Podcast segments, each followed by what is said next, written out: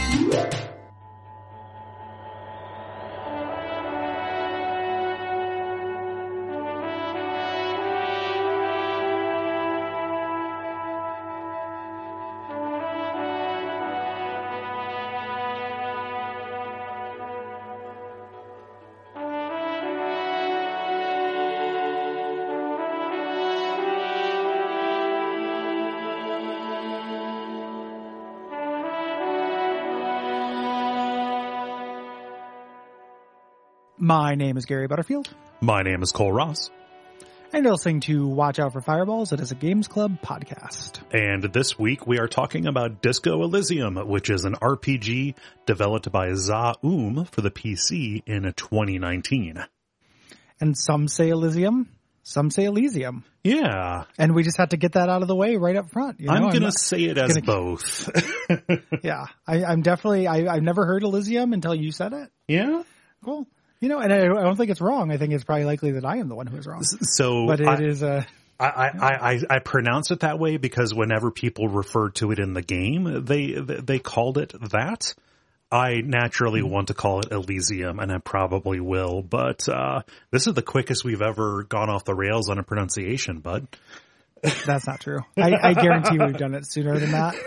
Um, so, uh, yeah, so th- this is, uh, welcome to August. This is, uh, the first of our, uh two part, uh, episode, um, on this, uh, this game that was produced by Jack. So thank you very much, Jack. Uh, I had been personally putting off playing, uh, you know, a game I really thought I would love because I knew we'd do it for the show someday. Mm-hmm. And, uh, it happened. Yeah. Um, So, thanks, yeah, thanks, Jack. Thanks to Jack. Um, and this is amazing. I am really looking forward to talking about this in detail, uh, because it Yeah. gets so, so much right. Yeah, yeah. This is this is uh so retroactively, you know, Yeah. my game of the year 2019. I don't think I'll play something I like more than this this year. Yeah. Uh, that, that seems very unlikely with the with what's scheduled.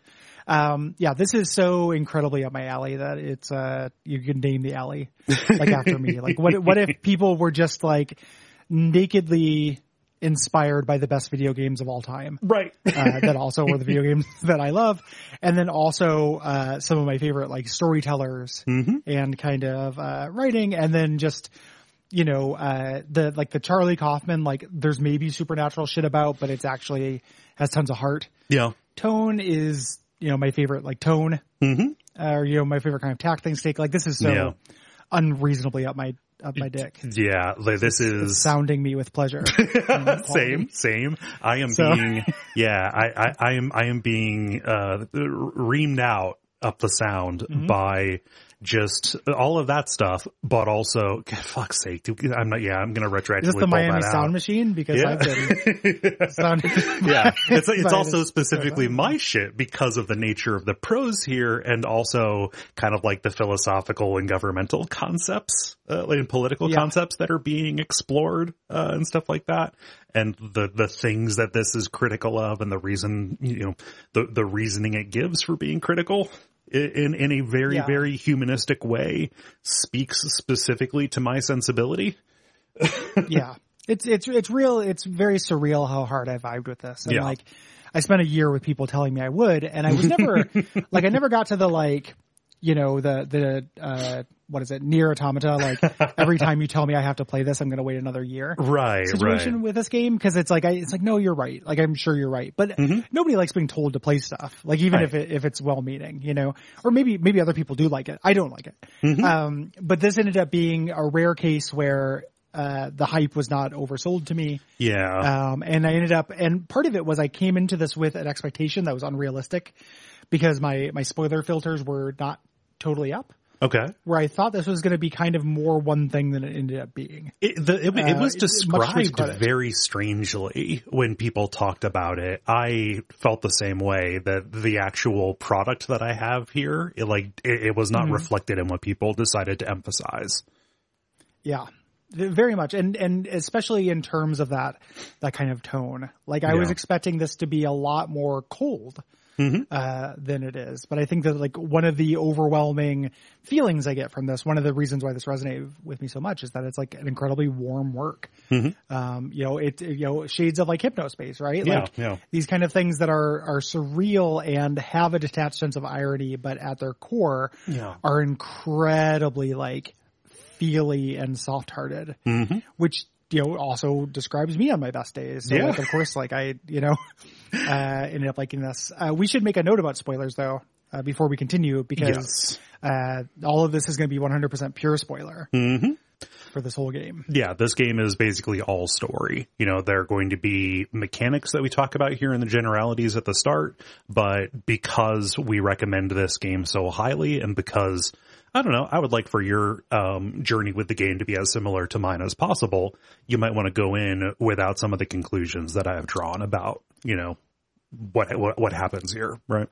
Well, not just the story stuff, even the mechanical stuff. Like there are a lot of very delightful surprises that I am glad that I did not know about. Yes. in advance.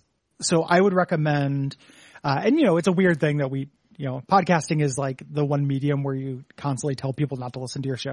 uh, you know, like I would recommend though playing the game 1st or if you decided you'll never play it, Yeah. uh, then this, you know, and you like hearing people like stuff, this will be a fun episode for you. But if you think that you might play it, uh, just, just grab Nabbit and, Yeah. and, and go through. Yeah, and you know, at its core, or one of its cores, I guess, this is still a murder mystery. Like, you don't find out until the very end who done it, right? Yeah. You know, and all of the little revelations along the way that point to that.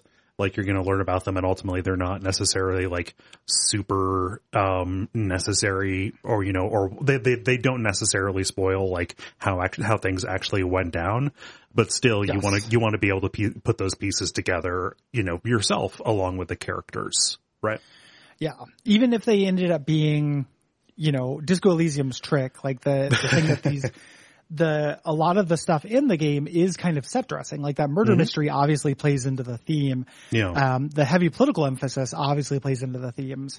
But I think this game is ultimately more about uh, the same thing that it, one of its big influences about, uh, which is about like defining yourself in the backdrop of these dramatic Yes. human situations. Like, what kind of person do you want to be in the face of all of this bigness? Yeah. How much are you defined by a past that you're not aware of at the start, but is unfolding before you? And Yeah. how are you shaping yourself in reaction to it?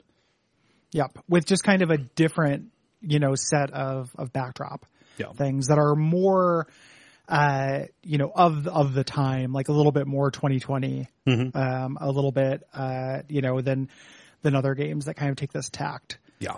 um, So the uh, the the basic premise is you play as a uh, police detective who wakes up after this very long bender, and your memory has been obliterated. Um, ostensibly by drink, uh, could be by other stuff. You know, again, there are a lot of red herrings, and there's Yeah. ambiguities in this. Um, but you do not have your memory, or you know, yeah. Again, there's more more on that later. more, more, more on that later. Yes, but uh, broadly, uh, as this amnesiac detective, you kind of need to, na- in, you know, navigate these intricate power dynamics of the neighborhood that the game takes place in. It's a very focused story, at least geographically. Uh, Martinaise is the name of it, um, and you're working alongside your partner. Uh, the ever patient Kim Kitsuragi, uh, to, Yeah. uh, to solve the murder. Yeah, and we'll talk about Kim as his own kind of bullet point because Yeah. it's you know incredibly important to the the feeling and, and kind of flow of this game. Mm-hmm. Um, here, um, ostensibly, like if you just look at a screenshot of this, this looks like an isometric uh, CRPG. Mhm. You know, uh, this is a CRPG. Yeah. Um, and it, it's it's very clear when you play it. Uh, you know, one of the biggest influences is Planescape Torment. You know, depending on what day you ask me, I, what I think is you know my favorite video game. Um, other influences are all of my also favorite games. so it's all like Fallout and Baldur's Gate and stuff. Like Right, these guys are huge CRPG nerds. Mhm. Huge Um, tabletop, you you know- know, tabletop game fans. Yep. Yep. Absolutely. And a lot of these ideas came directly from tabletop Mm-hmm. uh, RPGs. Like if you watch interviews or read interviews um, with these designers, like you can kind of see like a lot of these things were play tested at the table. Yes. Uh, there's a huge tabletop feel to this. Um, which it makes sense because they're going to be making this into a tabletop system of a sort. Um, Yeah. yeah. Which I, I'm less excited about than than one might think. Like I feel Yeah. like the steady hand of of the high quality of this writing is kind of necessary It is. uh, for this. Yeah, every Um, like the everything needs to be kind of thought through. I, I don't know how improvisa- I don't know how it would thrive under the improvisa- improvisational uh, nature Yeah. of things uh, that might happen at the table. Um, but yeah, eh, you know, it looks like and plays like uh like you know Planescape Torment, and you know any of those Infinity Engine games, things that are inspired by those. You know, you're looking down, you, you click your mouse to run to something or someone, and you click on them to interact with it. And broadly, you are you know looking for clues and trying to find answers to the game's mysteries, mostly through conversation. Yeah, ton, tons of conversation. This is the uh, there's a dialogue boss battle in this that is like the best dialogue boss battle since First Citizen Lynette.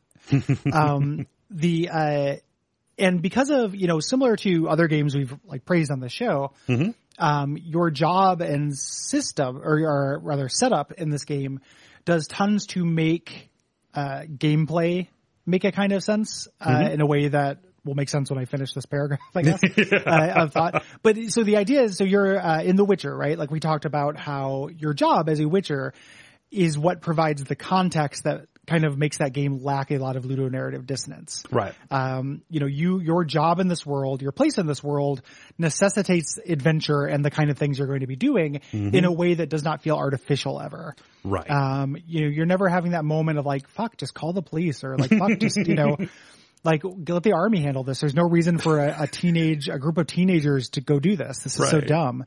you know, it, it, it doesn't have that feeling to it because you are that person. What Disco Elysium does is by having your character be an amnesiac, uh, it makes sense for you to ask about just really extremely basic things about the world, which tells you, uh, one, lets you define yourself and your character, which is what I think this game is ultimately about. Yeah. Uh, two, helps uh, explain this absolutely wild alternate history and universe that they made that's incredibly rich Yeah. and and really really deep. Um, not always to the game's like benefit. Like there are things that I'm less into about that. Um, but three uh, also allows you to kind of question some things that the, the the writers want you to question that ordinarily we take as assumptions.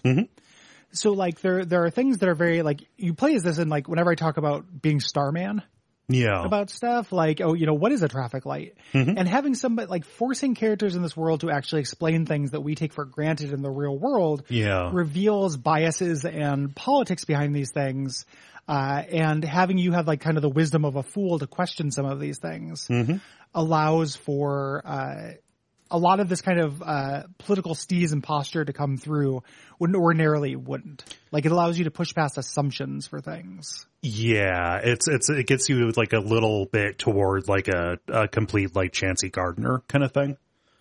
Um, yeah. as you're as you're going through here, and that causes you know you questioning small things has you putting together and questioning like bigger things. You know, one of the political points you know that is ultimately secondary to what's going on here, but you know there is a commentary on you know police, like what is the role of quote unquote the law? What ought it be? And as you are talking, like just really basic questions about where your authority comes from and kind of stripping you of any of your assumptions or, you know, let, let's say, uh, uh, any knowledge that you might have brought into the game based on the real world to help you understand exactly how precarious the situation is in the neighborhood that you are, that, that, that you are Yeah. working within. Yeah. and it's e- it's easy to spin that out into real world situations. Like one of the things that I thought would be a harder pill to swallow for this game is like playing as a cop in 2020. Right. You know, one of the taglines of this is like, "What kind of cop are you?" Uh, and it's, but it, it's. There's no rah rah. Like you can actually be a good person and try to do your best and cause definitive good as a police officer in this. Yes. But there is absolutely zero jingoism in it because everything is questioned Yeah. um, you know, like this, this actually has a lot of like pretty ten- trenchant, like commentary and, and challenging of assumptions I definitely grew up with, uh, with pleased that I'm just now starting to question seriously, Yeah. you know, along with the game, which is part of the other reason why this like hit like a, a tactical sniper bullet. Yeah, You know, I, in, in a way, brain. in a way, I'm kind of happy that I played it this year as opposed to around Mm-hmm. the time that it came out. You know, it's not like police got especially hmm, worse. You know, everything Yeah. that we're seeing is still going on here in 2020 world and brain. Um, Mm-hmm. but it has been so foregrounded for so long under the circumstances that we're living in right now that that heightened, you know, that aspect of the game for me. Yeah. Yeah. Absolutely. Um, so there's no official combat system in this. Everything is done with skill checks. Uh, uh, in the game, there is a uh, a combat one combat scene towards the end of the game that is all done through dialogue and skill checks. Yeah. Uh, through that, uh, one of the things the developer wants to do is more um, stuff like that.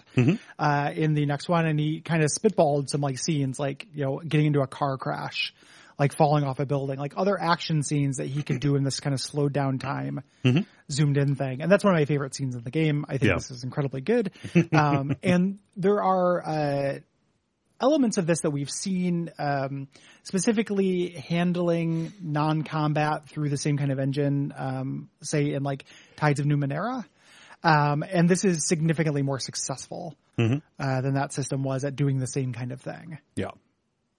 Um, specifically because of like how modular the system is and kind of like how many different modifiers can ultimately, ultimately be thrown in. I think this is taking a huge number of things into account. yeah yep Yeah.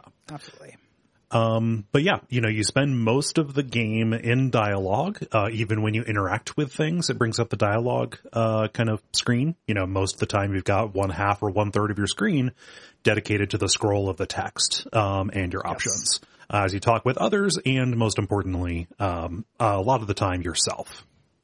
Yeah. There's an interesting uh, little tidbit in an interview I saw where they talked about um, that doing that on the right side of the screen rather than uh, in the bottom part of the screen where CRPGs typically do that um, was partly inspired by Twitter. Oh yeah. Um, you know, and trying to get people to read. Like this idea that like a lot of people, you know, people like ostensibly don't like reading. You know, in games, that's conventional wisdom, but actually everyone reads all day long, all the time. Each of us in a day It's all we reads so much more than like a monk in the Middle Ages would have read in their entire Yes. life. Like we read several novels worth of Twitter every day. Right. you know, it's just about it, it being a different way to present the information, like being more punchy and disconnected, um, and being more hooky and like specifically kind of adversarial. Um, and that was part of the, uh, the influence for this. Yeah. Um, adversarial is a very good way to put that because everything does kind of show up as a confrontation, even if it is Yes. with, you know, the nature of an object or an aspect of your personality that is stopping everything and forcing you to make a decision about how to deal with it. Yeah. There is a lot of pathetic fallacy going on in this. Yes. Um, and I'm into it. Just assume Yeah. I'm adding and I'm into it after most of the points we make. Yeah. just, I will say the things I'm not into. Um, Right. There's like three and, and, and we'll get to them. And two of them are so incredibly minor as to be, you know, Yeah. just the nittest of picks. Yeah.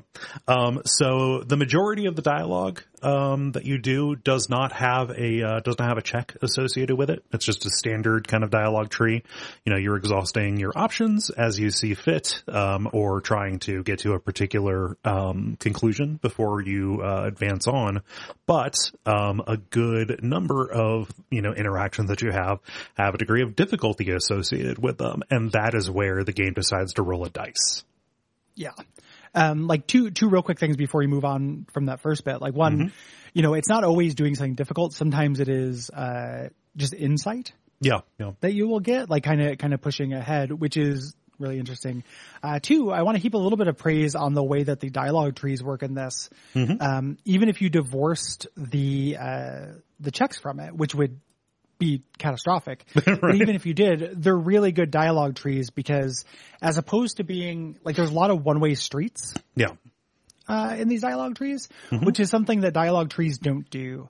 Um, a lot of times, like even in games I really love, a dialogue tree is just a way of arraying information. Yeah, So yeah. like I have four questions I can ask about a subject. I can ask it in any order. I can go back to ask about it again.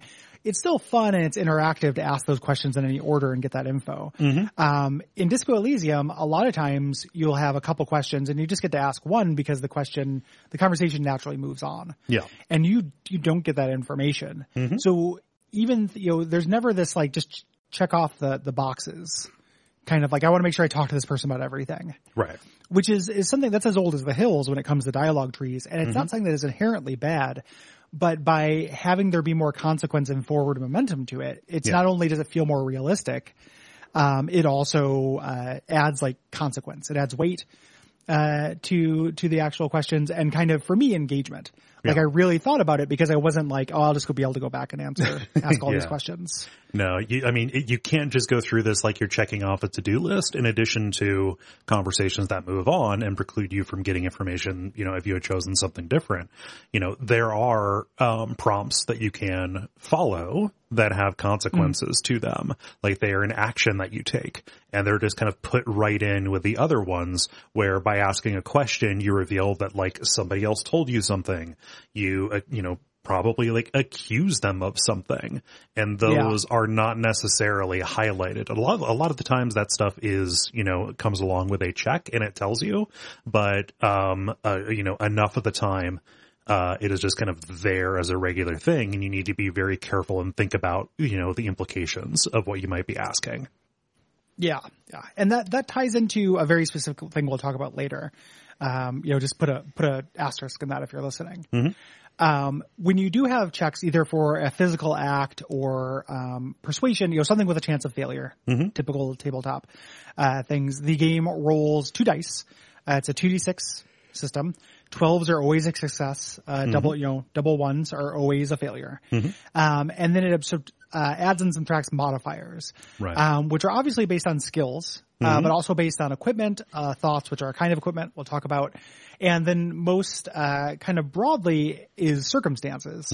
So when you have done things in one part of the world, if it would sensibly, you know, increase your chances of doing something in another part of the world, it does here. Uh, and there's a really wide variety of these things, um, which lends itself to that kind of uh, feeling like playing a tabletop game with a really excellent DM Yeah. Where you could you could make the you don't have to make the argument, but you could be like, hey, like I talked to this guy's sister and I can drop some facts about her. Like, don't you mm-hmm. think that would make you know him more likely to trust me? And a good DM will be like, yes, and a bad DM will be like, well, there's nothing in the rules that say that. Right, right. It's a DC um, 15 or nothing roll. Yeah. Like this is a good DM. Yeah. Like, and the game takes into account a shocking amount of those things. And what's remarkable is it it, explains all of those when you mouse over a, a check. You know, before you know mm-hmm. before you or actually after you roll it or before you roll it, you you see you know roughly what your percentage chance of success is, and it lays out what all of your modifiers are from. So like if you have an option to you know break off and change your equipment or invest a skill point or go talk to somebody else, you can see what is taking you know what is taken into account. So like you can address any deficiencies that might be present there um, a lot Yeah. of the time. Yeah. And, re- and real quick, just because I don't know where else to put this, uh, what's interesting about this too is that, so when we talk about, um, uh, how you, it's taking into account all these modifiers and how the conversation always moves forward. One of the philosoph- philosophical things about this game, and this ties into a lot of other systems, like I'm sure we'll talk about this in other places. Yeah. But this is the ultimate tabletop fail forward um, game. It is part of the design philosophy of the, uh, the creators. Um, you know, specifically like losers see things, winners never will. Um, there is not a right answer uh, for things. So this game is doing a lot of things uh, to discourage, to encourage you to role play and to think about your choices, have them actually matter. Yeah. But uh, they are on you know because there is so little difference between winning and losing most checks in terms of overall quality. Um, there is a uh, like you can save scum a thing. They're all honest rolls except for one. Right. Um, so if you decide, you know, it's kind of like uh, cheating in a choose your own adventure almost, but with like a lot of factors to discourage that. Yeah. You know, if, if, if, you know, most of the endings weren't just death, you know, most of the endings are something funny or amusing or poignant happens and the story moves on in a different, interesting way. Yeah. Um, and for this character specifically, um, it makes sense for him to fail in a lot of the, in, in a lot of the ways that he does. You know, like yeah, he's a blank slate and you get to define him, but the things that you know about him are that he is an incredible fuck up. Yeah, you're a fuck up a two. yeah. Um, and, uh, and, you know, like you, you get better at passing things as you go along and it kind of coincides like, okay, character, you know, amnesiac cop, you get dignity and you get success as you increase your competence and figure things out. Like you're going to be a big, a big doofus falling on your face and saying the wrong thing until you get your sea legs back.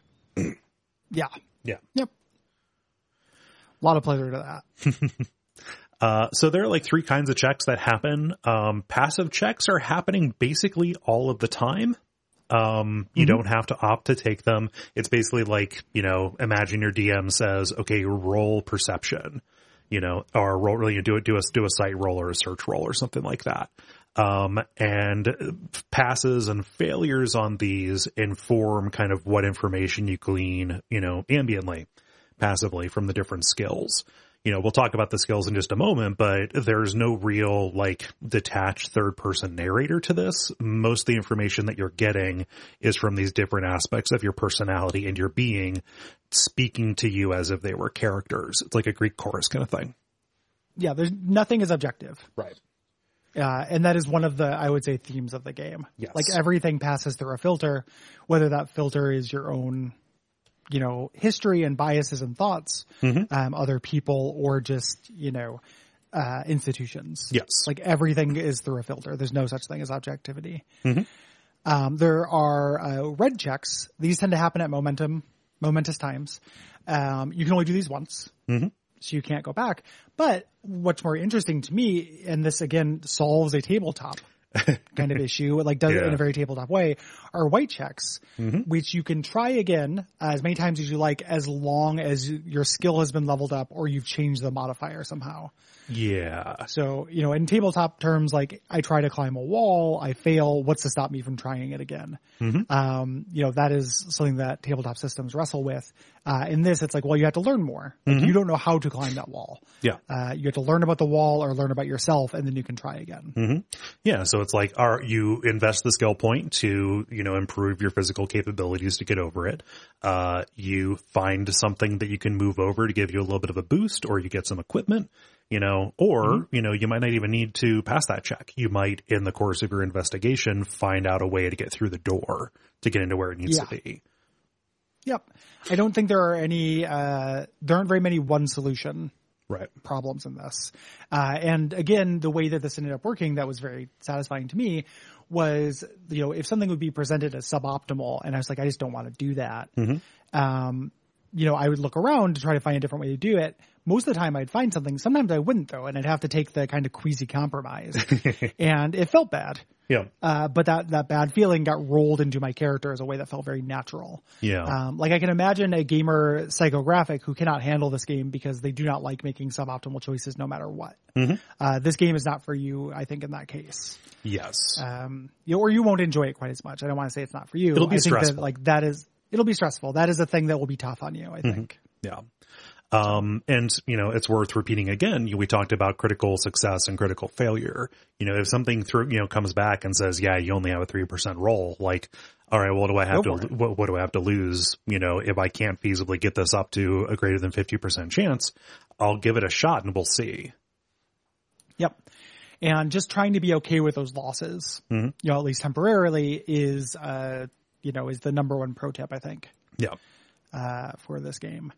Um, all of those things, all those checks, and most of the game is filtered through your skills. Yeah. Um, there are 24 of them broken up into four tributes. Um, the tributes are intellect, psyche, physique, and motorics. Um, and each one of these, you know, in the something I'm very happy I didn't know going into this game, so you don't jump off. uh, these are all pers- personified and are unreliable. Uh huh. Every one of these things inside you is not necessarily on your side and has a want and a desire. And God, is that good? like, how often do I like, man, I would, I want some Nilla wafers. And like, you know, my body's going like, eat some fucking Nilla wafers, dude. but then I know that's not good for me. Uh huh. You know, it's like, you know, my brain just like, no, no, you can do it like talking to me. Yeah. Like, no, no, it's okay. Like you can do this. Like you just, all you had for dinner was broccoli.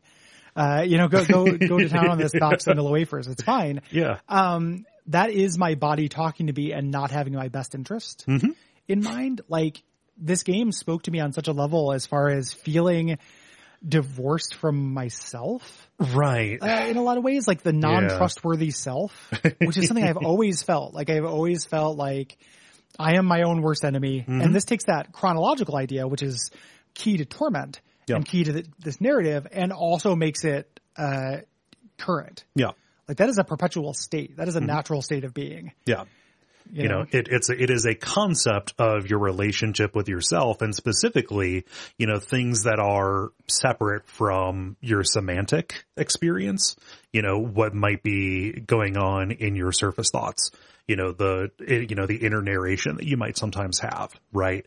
And what I love about this is that this is such a great way to turn the concept of intuition into both a literary device and a play device in this because so much Yeah. of this like represents thing you know information that you don't know and conflicts that you are not aware of that bubble up um at these moments where it can either help you or hurt you right Yes. you know all you know all of that is this unseen unheard stuff that ultimately is taken into account and is dramatic you know and is dramatized here in a really effective way specifically because of the conflict between them between them so you you you have you have things like your electrochemistry telling you oh my god do as many drugs as you can versus your Yeah. volition which is like we're not going to be able to like investigate so we should probably get back on get, get back on task bud you know yeah, yeah, Yeah. Well, and the, the thing that's really remarkable about this is that skill checks, you know, earlier when we said they came up at decision points and conversations and physical things, Mm-hmm. they also come up for advice. yes Um, and in a role playing game, you know, when you like gamers are really scared in general, I think, and myself included, Mm-hmm. of having like no safety net. yeah Like there is there's a long history of skills that clue you into the inner workings of people. You know, there's like the the perk in Fallout that is like, you know, will it highlights conversation options based on whether the person you're talking to will have a negative or positive reaction to them. Like we want that insight Yeah. to things. This game, since so much of this is yeah yeah, we we want to know. Like we we we're playing a game. Like we want the optimal path, you Mm-hmm. Yeah. know, on some level. In this game, uh, you are faced with decisions where you are really out of your league. Uh, you do not know what is going to be the optimal thing, Mm-hmm. uh, or necessarily even having the context to choose which one is the one you want the most because you don't know the outcomes yeah and then you're getting advice, but not advice from an omniscient, objective, you know, kind of persona. Right. It's from like three or four or 5 competing parts of you yeah that you have to decide which ones you trust. Um, and you know, I again putting a pin in something like all of this plays into how much this game just absolutely fucking shows me that narrative based emotional story games need to have more mechanics. Like having that situation is so interesting and crunchy yep and did so much to make this story richer Yeah. than like any kind of just we're just you know dear Esther like walk and hear the story. right No, like like give me this investment and these decisions to make because it's mm-hmm. going to make the story hit me 10 times as hard. Yeah. I mean, and this is, you know, this is mechanical, right? So whenever there's an input, you do have, again, this chorus welling up within you offering their, their thoughts on this or, you know, butting in with an intrusive thought. You can see whether that result is from a pass check or a failed check. And you take Yeah. that into account. Like, you know, if your empathy fails you, like it'll say like, ah, I don't know, I'm kind of uncertain, but maybe you should push them, you should, you should push them harder. And you can think Yeah. like, okay, is this a situation where I should be listening to empathy or should I be listening to half light? Right? Like, Yeah. it, you know, is this more of a fight or flight kind of thing? Like, it, should I listen to authority within me? And Yeah. what are they telling me, um, based on the things that I know? And did they actually succeed? Is this them talking from a position of strength or are they making a guess just like I might be? Yes. And in both of those situations, the outcomes could be advantageous either way. Yeah. You know, there are times where a, a check means you a suboptimal result, fails, and actually tells you the right thing to do. Yeah. You know, right thing, like again, that's not really you know, the ballpark here, but right thing in terms of the outcome you might want. Yeah. For this. Like you, the, the outcome might actually be like, which outcome d- does that aspect of you, you know, tend to prefer? And this works into Yeah. something being over leveled in a particular skill, um, can alienate you from other Yeah, people absolutely. and can put you into, you know, worse situations. So like, you know, say, you know, this is an easy one because it matches my, with my philosophy. If you put a bunch of points into authority, uh, that is going to win and probably drown out other voices and kind of guide you into making choices and being more of a hard ass when a, when a, you know, more subtle touch that is not Yeah. about scaring people might be preferable, right? Yeah. Yeah. Cole, Cole's a legendary hard ass. Like he has all his No. points. So that's why that matches his philosophy. It's, no, no. it's just, you just I need to know that it's his way or the highway. No, And, that is my philosophy because you know we just big, big swinging dicks rocking and walking around with too much, you know, too much of a sense of authority. That's not really good for the world. And I like the idea that you know uh, be, being overpowered in one aspect. And speaking about this in video games terms, of course, being over specialized in one aspect, you know, can push you, you know, can, can make things Yeah. worse for you. Yeah. it can be bad. Like I made, I ended up having a lot of sub, I went empathy cop, like Yeah. full on and made a lot of decisions that were suboptimal Mm-hmm. because I was too worried about what other people thought. Yes. you know, Um, I went. just real- I went Lynchian Absolute cop. quick in- aside. oh, good. So- good. Sorry, sorry, one second. The, uh, uh, you know, current Hell World Portland protests. Okay. I found out last night that like one of the most recurring chants that people are doing at the uh, the feds is small dick energy, which I was pretty into. Like, just fucking brutal. Which, like, You okay, you know, Yeah. there's there's nothing wrong with having a small dick, but also No. you are saying that to get under the skin of, you know, Authoritarian yeah, people who are ready to beat the shit out of you. Yeah, Yeah. yeah. I love small dick energy as like, you know, so, some guy comes up with no name tag and uh Uh-huh. throwing tear gases, you know, at uh Yeah. at old parent, you know, at elder, the elderly. It's the ultimate small dick energy. Like you're making up for something, dude.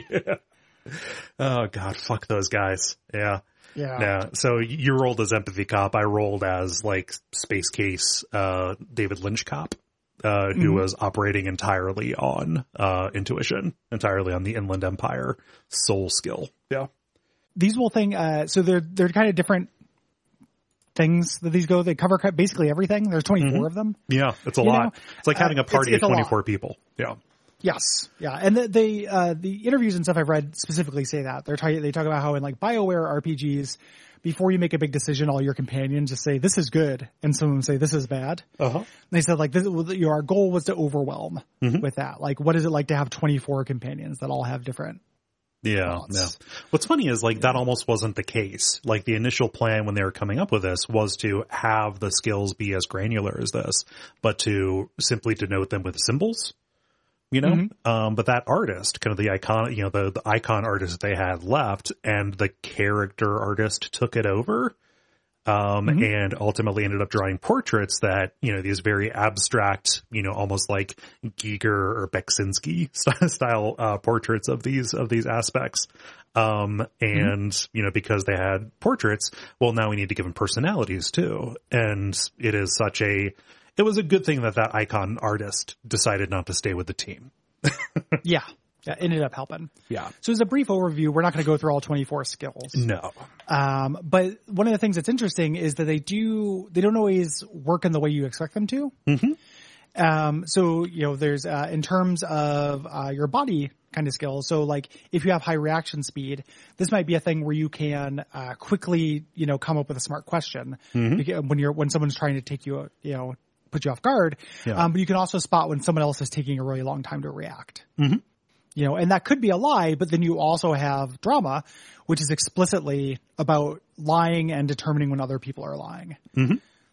So Yeah. i- there's some overlap. So, you know, when I walked into this, I knew, you know, I heard people say, yeah, this, you know, there's really no combat in this. And I looked at the skills and I thought, okay, so why is there endurance? Like, why are there all of these things that seem like they would be, you know, modifying attack rolls or whatever? This is why, because the skills, you know, even if they are related to a part of your body, they represent a kind of aptitude that you might have. So like, Yeah. you know, your pain tolerance um, can help you understand when you're looking at somebody else, like if they're lying about being injured or something like that.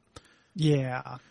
And it's not, um, they're not all created equal. Right. You know, the, uh, the bottom one, the Motorics, uh, is probably the least useful Yeah. of these. It has the fewest number of checks. Uh, when you start a character and if you use one of the archetypes, there's not a Motorics Right. archetype. Like there's a little bit of that unevenness Right. to it. Um, but you're also going to get tons of levels in the game and you're going to get tons of equipment that, uh, influences this stuff. So eventually you can have what you want, Yes. uh, generally. Yeah.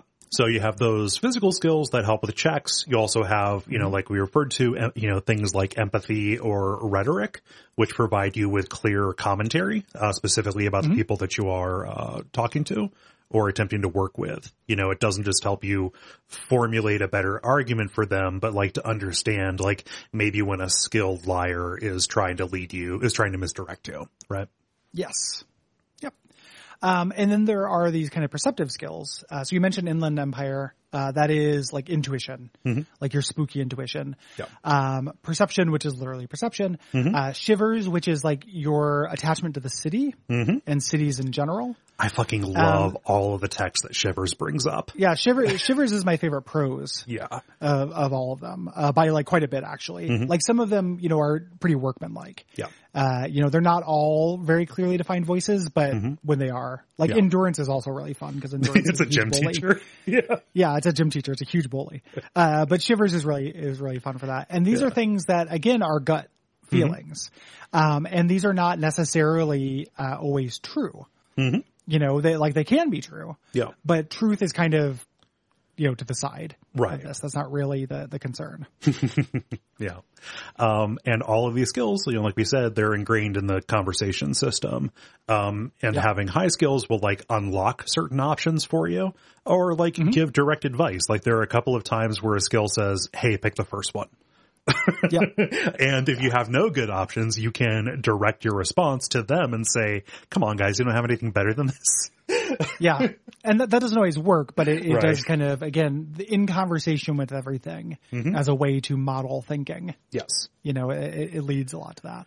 Um, there are two specific uh, important stats in terms of your health. Like this is a crunchy mechanical game. Um, endurance and volition. Um, so your your body and your willpower, basically, uh, which govern your two health bars, which are physical and mental health. Um, you can die of both of those things uh, very easily, and this is a small numbers RPG. Yeah. Um, you know, you I had uh, four and two Okay. or no, no, no, I had two and four rather, respectively, of this. Uh, so in the very beginning of the game, I died from like turning on the lights. um, you know, that is, that is the joke, yep. uh, of this. It can be a thing where dying requires starting over and I've had to like die and then go back and just have all the same conversations again. That's a bummer.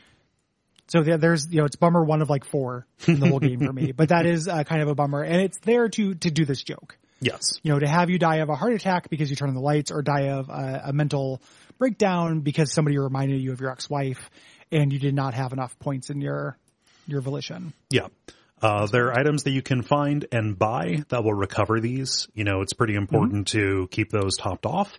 Um, because if you're walking around with half health or, you know, half of your, um, volition or whatever, that will harm certain checks. Yeah.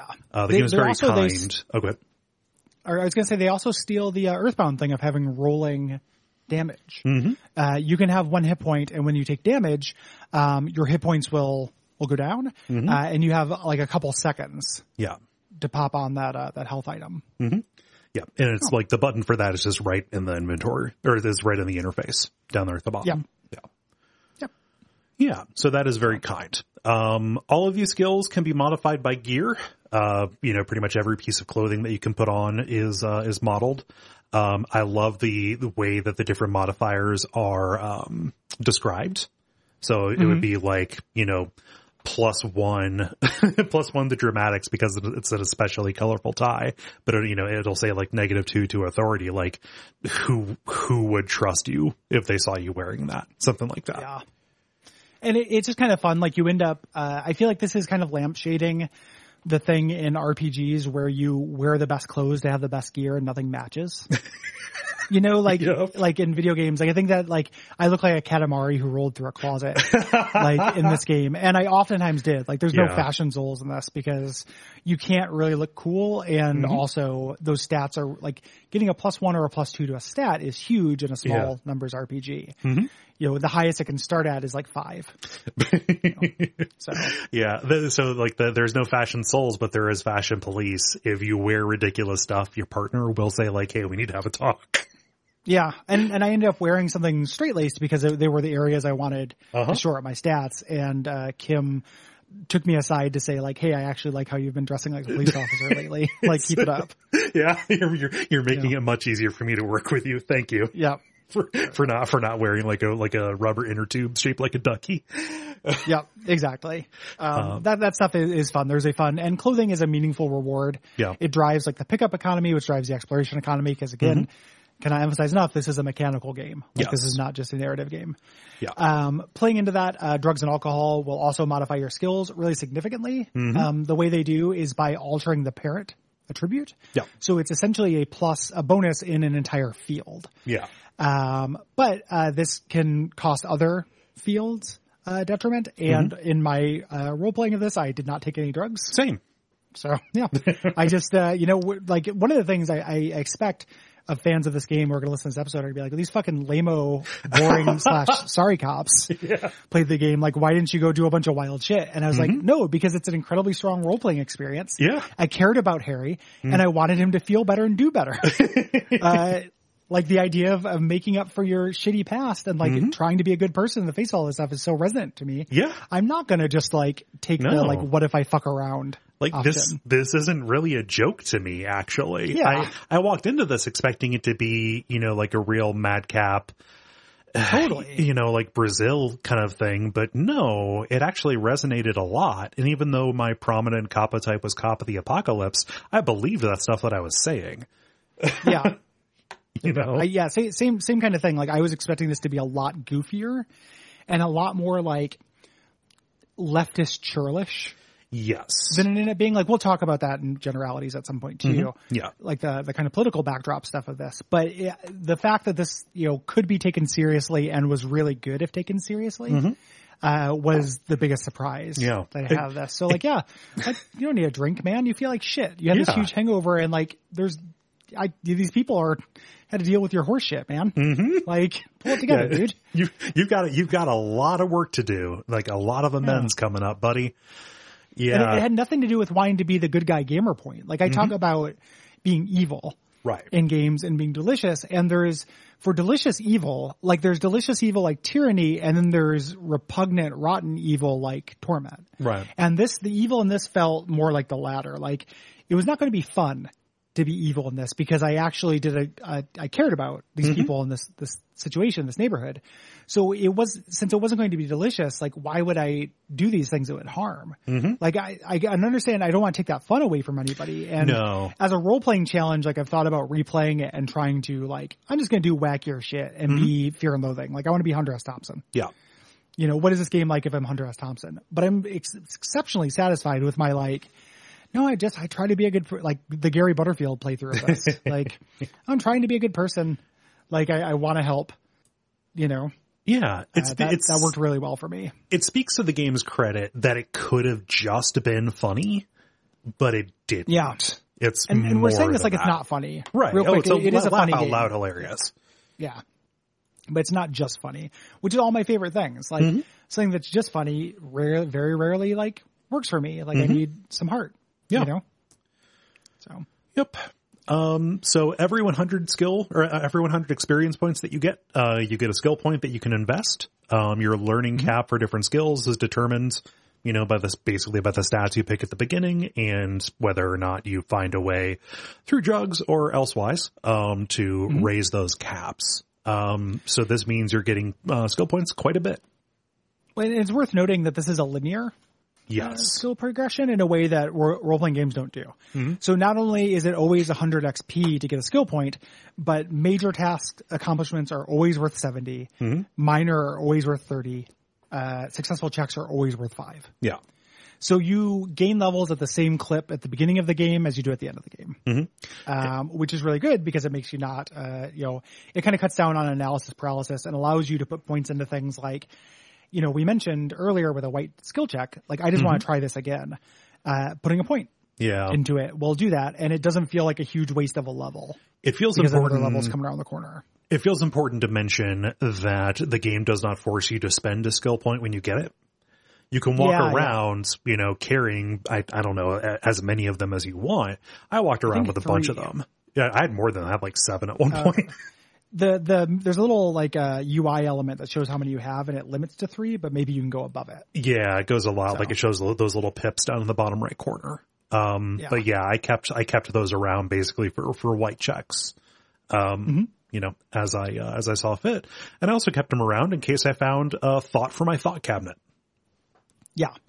Uh, so this is um, considered like a lot of times kind of the marquee mechanic of this. Um, I had heard about this before. Uh, I had seen this, and I do think this is really neat. It's also like a ring slot. Yeah. Like this is this is awesome, but I don't think it's quite as like wild as it's made out to be. Yeah. Um, I love it, absolutely love it, but it's not that crazy Yeah. um, you know, it, it's uh so this is, um, you get kind of like traits. It's an inventory for thoughts. Uh, um, a thought occurs to you. You've gained it. If you want to put it into the cabinet, uh, it costs a point and then it takes time to internalize it. Um, while you're thinking about it or once you've internalized it, it will change the world around you. You know, if you are thinking about, you know, feminism, you can say feminist things. Uh, in, and then once you've, you know, got the, the thought locked in and it's internalized, uh, it changes into kind of a new thought that like a lot of times, uh, they start out with a detriment and then they turn to a benefit, but sometimes the opposite happens as well. Yes. Like you can end up getting a bad thought. I do not know that I saw a single thought that didn't ha- that didn't have a drawback associated with it. Um, either in its a lot of initial them or final only form. have, yeah, yeah. A lot of them only have drawbacks in the original form, I think. Yeah. Yeah. Um, but this is a way for you to, you know, alter the options that are available to you. Um, you know, in a, in, in certain, in certain ways. I felt like this should have had, based on what I heard, I expected this to have a much bigger effect than it ultimately did. I felt less like I was shaping my character doing this. I, and I felt more like I was kind of like min-maxing for certain advantages. Yeah. You know, I felt most like I was shaping my character when I was spending my skill points and deciding deciding which of my own kind of internal voices to um to emphasize, you know, to empower. yeah, amplify and listen to. Yeah. Yeah, like th- this is a great little system, but it, it, I just don't think it's that robust. Yeah. You know, it's it's cool. Like the the prose in these is uniformly just really great. Yeah. Um, and the uh, the idea that I act different and I perceive the world differently because something is on my mind, Mhm. and then the idea that I have internalized this, like this is permanently on my mind. I feel like I figured this out. Yeah. Is a really cool way to model a real life behavior. Yeah. Almost like like You real know- priorities. Yeah. Yeah, you know that that is really really neat. Yeah. um, you know, in terms of like mechanically, initially this was a thing where I had so, few slot, slots and was having so few thoughts occurred, you know, occurring to me that I just slotted in the ones I had Yeah. when they pretty much. popped up.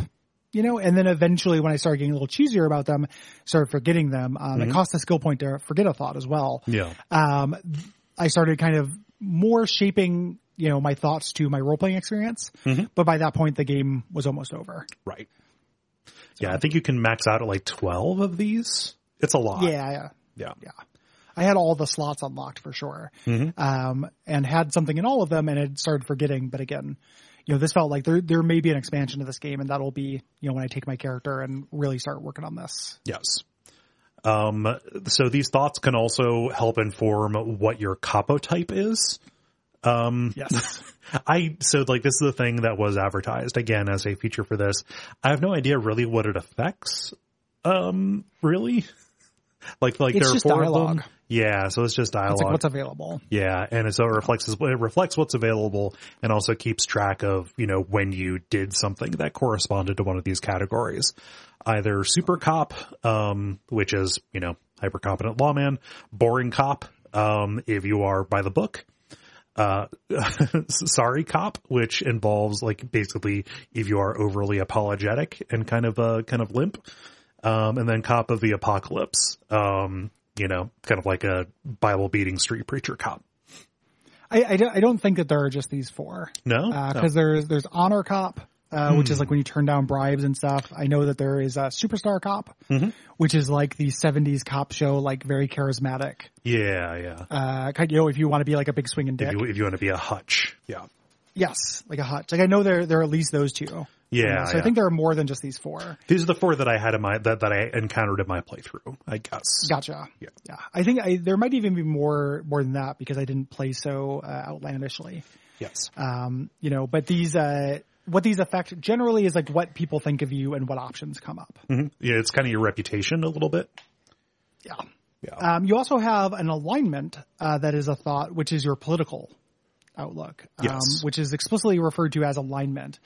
Um, and these are uh, I've got this down communard? down below. Yeah. you got those down below. Yeah, that's the other kind of like alignment thing. So we'll talk about those a little bit later. Mm-hmm. But kind of those two things together make your character. Like I was, Mm-hmm. you know, sorry cop, boring cop, slash, you know, communist slash moralist. Right. Right. you know, you can, uh, the, the dialogue around these is very funny. Mm-hmm. Um, the first time I got suggested to become, uh, one of these capo types, um, I expressed some reservation. They said, don't worry, you can dual class your copotype later. and that was just a very funny joke for me. yeah. And I said, "Oh, okay. okay, yeah, like that's that's how that's that, that's an answer to the question the way I would have phrased it. Yeah, yeah. Yeah. It was very, very charming to me. Like laugh out loud. Like, okay, I'll dual cop into a different copotype. yeah. it's just like big, big laugh. Oh, jeez. Yeah. Yeah. So we already talked about uh, the other thing that modifies your roles, you know, other actions uh, that you have taken, and you know the fact that uh, failing checks is not necessarily bad, um, and everything can you know fail you forward, which matches at least the way you start this story. Yes. Yep. Absolutely. You know, uh, you fuck up, and then when you you want to succeed because a lot of times you're actually doing some good. Yeah, yeah, us. Um, the setting is really, really important to this. Um, it's really big. Um, the amount of like alt world stuff and alt history stuff in this, I find overwhelming. Like Okay. I, I do like that stuff. This is not, you know, oh, you're loving this Cole and you're, you're hating this Gary. Like let's have a tour of the canning factory kind of thing. But it is a lot. Like the, if you, uh, are at all sensitive to being noun blasted, um, you will be fucking noun blasted into orbit by this game. yep, The noun blastery is just absolutely fucking incredible yeah. uh, in this game. Like radioactive levels of noun blastery. Yeah, you're going to be hearing about a lot of countries that vaguely correspond to countries that either exist in our world or at one point did exist. Yes. And just uh, references to battles and cities. And you can, you know, when you get these paragraphs, like it's kind of up to you to be like, okay, when they say this nationality, they actually mean the Irish. Right. and you kind of pick that up by like context clues and uh, sometimes through like meeting those characters and seeing the accents and things like that. yeah. Um, This is, you know, moving on to my second bullet point of things that I'm not enamored with in the game is that sometimes the history lessons get like these are the only parts of the game I ever skimmed. Hmm. Because getting a huge list of just like this country did this, that this country did this, and this country did this. Like I like history, but having to then stop and do the puzzle of what they actually meant hmm. for all of those and then match them to the real world got exhausting to me. And I was much more interested in the people of this than I was in the powers. Yeah. At the intersection, yes, but I didn't care about the history of the world very much outside of the revolution specifically. Yeah. Well, I mean, that, that specifically affects the land that you are walking on. You know, like that yeah, is like that is Revachol, so I was salient. interested. Yeah. Yeah, Re- Revachol's history I was interested in when they started talking about other areas of the world. I was like, I, I don't Mm-hmm. Yeah. know. I'm glad you guys did this work. There, there, there are definitely some of them that are more or less relevant to what's going on. I was generally on board with a lot of this, uh, because I think very, very early on, I was attuned to the fact that they were commenting on, you know, actual things that happened here on Earth Prime. Like this is not Earth that this, that this takes Yeah. place on. Um, but I kind of focused more in on, you know, what do those nationalities and their struggles against each other, how is that reflected in the characters that you see around you? You know, Yeah. and you, you learn that, like you pick that up like right away. One of the first people you meet in the game is from a country called Orania. Um, Yeah. and you know, very quickly you find out like, oh, that's like Germany. Okay. That makes sense. And Orania's, um, Orania's position in the world government makes sense if you think about them as, you know, as, as modern day Germany, right? Yeah. Yep. Yeah, it, it is, uh, the nice thing about that stuff for me was that, you know, it was pretty easy for me to sort things into important and less important, Yeah. You know, as I was reading. Uh, and that play was mostly for me with the, the histo- historical stuff, but it would also would play into other things as well. like, yeah. A thing that would help, I think, and this would have been a lot of work and so much more text than is already here, but something like Tyranny's system where any proper You noun. could hover. Yeah, you could do a hover and see, and like the description could change depending on what you've heard before, or if you have a misconception, or if your skills would have a different opinion about the way that revolution went, etc. Um, I, you know, I literally hovered over the things trying to make that happen on Yeah. instinct, like several times, because something about being told 20 words I don't understand, like in a short succession, my brain doesn't hold on to them. yeah, Like here, here's 20 made up words. Like in our world, we call water glip glop. like that kind of thing eventually becomes Yeah. white noise to me, like pretty easily. It also helped Um, that I was making notes of things too. Yeah, Specifically makes- notes that for the sense. for the document for the show. So I think maybe that made things a little bit more grabby for me.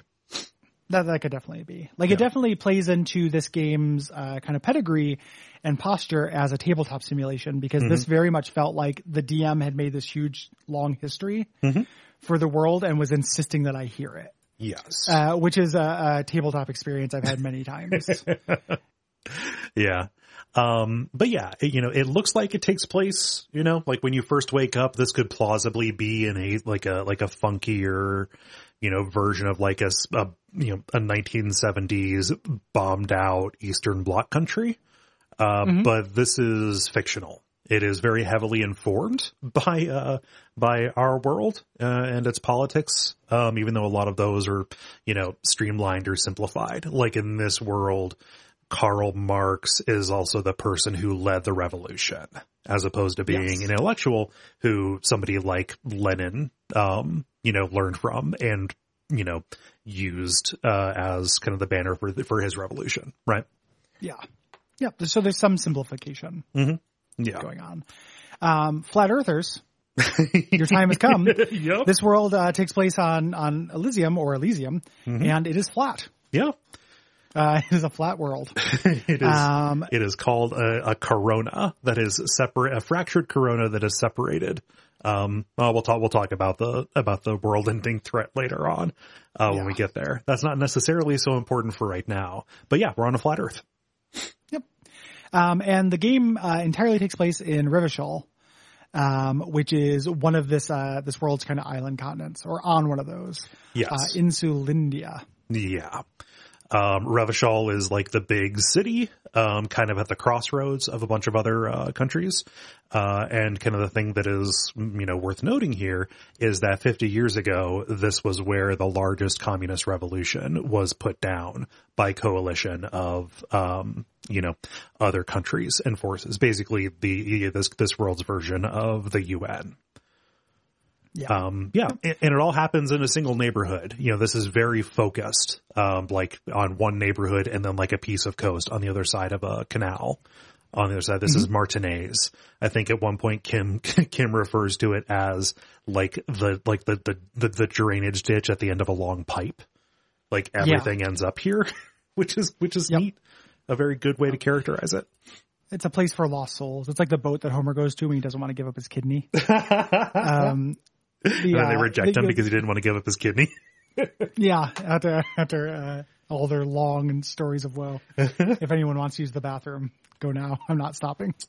yeah, there's no law here really. Um, very little legal over- oversight, um, and it is uh, kind of managed uh, by the union. Um, you are in the middle of this uh, struggle when you wake up between the dock workers union and this multinational shipping conglomerate, Wild Pines, um, which is also uh, the name of or is associated with like the rich neighborhood across the river. yes. Um, so the class stuff is immediately, you know, front and center. Mm-hmm. Like you are, this is a depressed and poor neighborhood. Right. Uh, people live in squalor. Um, you know, the apartment building you get to explore is Mm-hmm. quite run down and gross. Yeah, they live in squalor while constantly hearing about how wonderful and metropolitan Revachol more broadly is. Yes. You never get to see it, but it is described, you know, Shivers gives it to you, you know, like looking across the bay at these shining towers, you know, Yep. where this world's version of capitalism decided to shine its light. And here you are in the shadow where mold is growing, essentially. Mm-hmm. Yeah. Um, and this sets you up with all kinds of, uh, competing philosophies. Um, and, you know, something that I didn't expect was for the depiction of these to be pretty nuanced, actually. Well, like nuanced and negative. Yes. Uh, and this game, you know, what I was expecting from this game was to have uh, it have more of a perspective on one of these being right. Yes. because it is Chapo adjacent and this is a game made by leftists, Right. you know, and I consider myself a leftist. I love Mm-hmm. leftist. I think that, uh, oftentimes we are, you know, confident. Right. Uh, and sometimes I think that's very good, Mm-hmm. you know, but it, it's not something that I expected, uh, or it is something I expected in this piece of media. Like this was Mm-hmm. just going to be like, yeah, communism is good, you know, partly because that's what, uh, like the people who are fans of this game are. Right. Like there's a lot of like memey kind of, you know, and I'm not saying that I don't think communism is good. Uh-huh. I'm saying that there are a lot of like kind of memey, churlish, puckish kind of takes about it. See, the, like the, the, the, the dirtbag left, specifically like here in America, like this is really associated with like democratic socialism, right? Yes. But like the version of communism that you can explore if you decide to internalize that thought is incredibly antiquated and verges on sociopathic and tanky. Like it is Yeah. full on revolutionary militant communism that is Yes. adjacent to some of the pinker stuff that you see, like specifically in the unions, which explicitly, you know, kind of play around in more of like a social democracy kind of, kind of Yes. deal, looking for kind of a more democratized, uh, you know, economics, which is what I favor. Um, and I felt very uncomfortable picking up like full communism and talking about like gulags and stuff. Yeah. yeah. Like- even, even the union, even the trickle down stuff is actually portrayed as pretty Yeah. flawed. Yeah. Um, when I, you know, had the communism idea occur to me, it takes place as a conversation between you and one of your skills.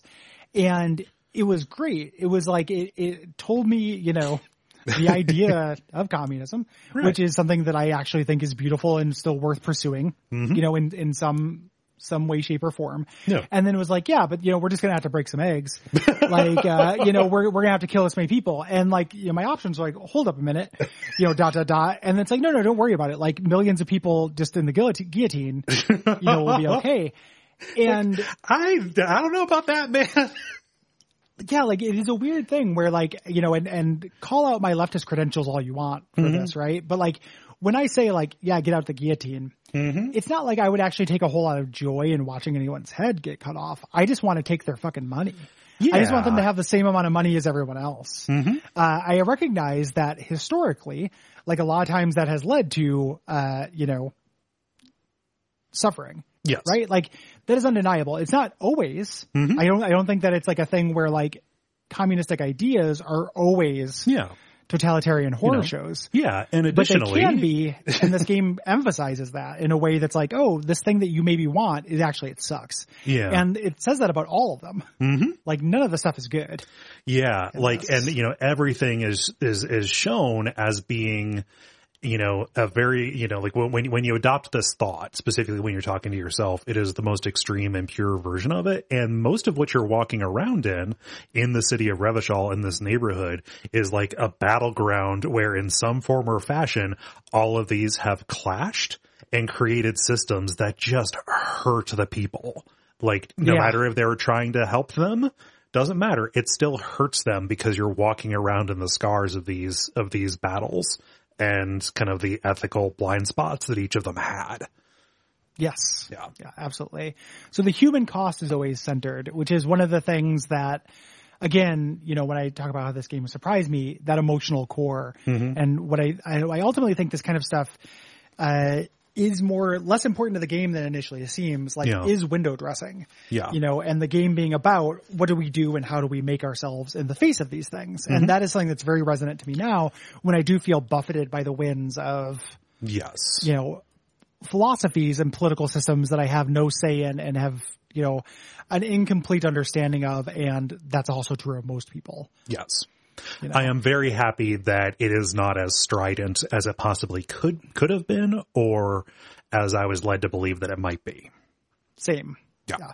Even though if, if it condemns any of them, it's fascism. of course Which is the second one, uh, which, you know, the, uh, there isn't a faction that is fascist. Um, even though I think you could argue that the, uh, major antagonist during the one fight scene, yes even though they're not representing uh, fascism uh, in that exact moment, do represent fascism in terms of their history and such. Um, these are like uh, royalist, but largely racist. Um, and one of the things this game does, and I did not have the stomach for it, but when I talk about delicious evil versus repulsive evil, like think just for a moment about how unusual it is that there is a game that allows you to like talk philosophy with a race realist and become a racist if you want. Yeah. Like you can internalize that thought and say like yeah maybe this is correct. Like maybe eugenics is true. You know phrenology is great. Uh, this- you learned that from a character who's literally called Measurehead. yes ex- exactly. You know it, it is it is making fun of of that kind of thing but it does allow you to play with those ideas. It does give them equal footing in terms of like you know allowing you to explore them. They're just all kind of shit on. Um the super damning thing that's part of this that i love is uh in the thought cabinet for it it says you know it talks about how bad this is and it says like the big appeal for this is that this is the only uh, political philosophy that explains why girls won't like you. Most of the other ones don't, but this one actually tells you that it's because they're dating foreigners and because of this. And I, I fucking small dick energy, man. I, I was I was way into it. Oh my god, that is so appropriate. Yeah, unlike most philosophies, this one actually, I was so into it. Like big laugh. God, that is really well observed. Yep. Yeah. Yep, yep. Sorry. Wow. Okay, that caught me off guard. I intended to read It's all those shit. thought cabinet things, but uh, I, I didn't get around to it in my prep. Yeah. Yeah. Su- super good. Um, ultra liberalism is, uh, is is a third one of these uh, that comes here. This is uh, just unrestrained libertarian market capitalism. Uh, basically, whatever results in the most profit uh, is uh, is the most good. Humans be damned. Um, You grind and you hustle. Yes. Um, this is largely represented by Wild Pines, but something that's really interesting is that like the chief representative, uh, a woman named Joyce, who was sent here from Wild Pines to, you know, negotiate with the union, like they're really only like a half-hearted representative of that. Like they Yeah. ultimately end up in that as a function of their role and they're very self-conscious when they say, like when you talk to them about the, you know, about their philosophy, they say, oh, I'm the worst, I'm, I'm the worst kind of monster. I'm an ultra liberal. Yeah. And, and like a we like a, a, a very surprisingly likable character. Yes. Like coming away from that conversation and being like, I kind of, I like this person, uh, would again, like lend itself to that nuance. Yeah. Um, moralism or the kingdom of conscience, uh, is the centrism in this world. Um, so, uh, you know, what people on the left might call liberalism or, uh, yeah. Um, so this is, uh, adherence to kind of incremental progress, um, having this kind of soft imperialism through international finance, Um, so this is the official land of the law, your law of the land. Yeah. This is what Revachol uh, adheres to specifically, and your partner Kim is also a half-hearted adherent to that. Yeah, Kim is kind of he started out as one of these more wholeheartedly, but ultimately he has, you know, not retreated but ended up in the position that this is not his fight and he more so wants to be a good cop who, you know, helps people that way. He has really kind Yeah. of sh- shrunk the kind of the sphere of what he, you know, seeks to have influence over. Um, which a is ridiculously very relatable relatable. notion. Yeah. yeah, absolutely relatable. Yeah. Um, again, in just damning prose, the uh, Kingdom of Conscience thought uh, was one of the only thoughts I actually like forgot because I was so repulsed by it uh, when I got it, uh, which has the line, um, "A moralist does not really have principles. If they find one, it's like a kid stumbling across a toy on the floor, and like that toy, it must be immediately put away and the child reprimanded." um, which is the most damning thing I can think of to say about centrist, and is also pretty much true Yeah. um, you know, it's it's mean, Uh-huh. but yeah, it's not really about principle. Yeah. You know, and also you shouldn't have principles. Like being too passionate is a mistake. Mm-hmm. You know, Yeah, no, uh, it's uh. Yeah, like, you know, moralism Don't be rude. yeah, don't don't be rude. Uh, always, always, you know, fight for the good of people. But something is not the right answer just because it is a midpoint. Something is not the right answer merely because it only, you know, changes things a little bit, right? Yeah. you can have it- it- a principle. yeah. It literally says uh, the kingdom, uh, you know, the kingdom of conscience will be amazing. We'll just never get there. yep, You know, and that's like, yeah, that's that's Yeah, incremental change there for you. Z- Zeno, Zeno know? Zero, yeah. Yeah, we're not Um, going to see it. So Yeah, I just it was hilarious. I like this thought first uh, first occurred to me when I found just a pair of very unremarkable pants. It was Yep. just you know just like a pair of khaki you know chinos like Dockers, and I put it on and it's like, ooh, you're feeling pretty moderate, aren't you? it's very funny. Like, wait, what? No, I'm cool. No, no, it's okay. You're not cool. You don't have to be. Yeah. Like it, it the, the conversation's very funny. Dockers are the ultimate centrist pants. That's why Tim and Eric wear them as a joke. yep. Like, the, uh, Oh man, uh, each of these pleats uh, gives you just a just a large amount of slack for your moral Yep. compass. Yeah. large amount of slacks. um, yeah. But, you know, like we said before, this does show, you know, broadly, uh, how humans, you know, individual people suffer at the hands of these. And like the final dialogue battle, you know, kind of talks about and comments on the way that a lot of these, you know, end up, you know, having a cost like that. Yeah, Yeah. absolutely. Um, in a general sense, so the, the kind of standout feature of this game is the writing. Uh, this is what it has got all the accolades for. Um, it is incredibly good. Um, it is, it reads novelistically. It doesn't have embarrassing video game writing. It doesn't have sloppy exposition. It doesn't have, you know, I mean, sometimes a character will tell you a history lesson, but you ask for it. Yes. You know, it doesn't just have, uh, you know, the, it's well paced, um, very poetic. Um, it is, uh, kind of, uh, hyper realized or a little elevated Yes. in a, in a way that I think, uh, most matches to me, um, Vertigo Comics. Okay. Um, I know that he is canceled, but I was like, oh, this is a Warren Ellis video game. Like this, Warren Ellis has actually made video games, and they don't sound like this, but that's because Right. he's really reined in. This was like, oh, this is like like Transmet style. Like this is very similar to Transmetropolitan. If you enjoy that comic, um, or like Grant Morrison writing or something. Yeah. Yeah.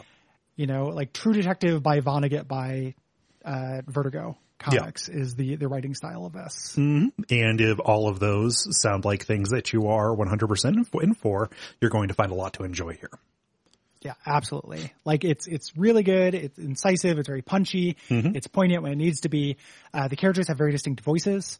Um, like I know a, a Kim Kitsuragi line. Yep. Uh, you know, before I read it, um, I know what he's going to say. Like that character ended up becoming very well realized and sketched to where it's like, oh, Kim's not going to like this. and it wasn't, you know, Bioware. It wasn't like, you know, oh, this character doesn't like it when I take closed palm Uh huh. you know, closed fist. So I just know they're not going to like it because they're a 1D garbage character. Right. Like, no, it's like, no, this is a really nuanced, interesting character that like will make exceptions Uh-huh. for things. Like, it not only could I say like, oh, Kim won't like this, I could predict like, Kim will pretend not to like this, but actually will. Mm-hmm. You know, that's fucking wild. that is good characterization and writing. Yeah. You know, Kim, Kim won't like this, but once he tries it, he will. Yes. You know, like that, Uh-huh. that's just an absolute feat in terms of like modeling Yeah. human behavior and personalities in Yeah. video games. Or deciding, I will take the lead in this because I know Kim has problems specifically with youth. I know that Kim has Yeah. problems specifically with, um, like ju- juvenile delinquency, right? Yeah. Um, or I will let Kim take the lead here because we can do a good cop, bad cop kind of thing, but it's never called that. Like it's Yeah. never, it's never brought out as like this is, you know, this is the system. It is just left to grow organically until you have an incredibly good picture of, of who this guy is. And he doesn't just exist as, you know, as a foil to you. It's not like he is waiting for you to do one thing so he can be the opposite and there can be tension. Um, no, not at all. Yeah, he's like- not, he's not O- Oscar as Right. he was planned in Dark Souls 1. Like, he's his own thing. Like, we were besties by the end of this. Mm-hmm. Uh, and I was personally invested in not letting down my good buddy. Yeah. you know, I liked it when this character liked me Mm-hmm. because I was able to imbue my Harry with so much Garyness Yeah. that it mattered to me in a way that is incredibly rare for like a narrative Mm-hmm. game. Yeah. Uh, and all those choices are what did it. Like I got to be Gary in this as opposed to another narrative game where I have to be whatever the story you're telling. Like Yes. I, you know, have to be the, the negligent father from Heavy Rain. Mm-hmm. You know? Yeah. Um, I respected Kim.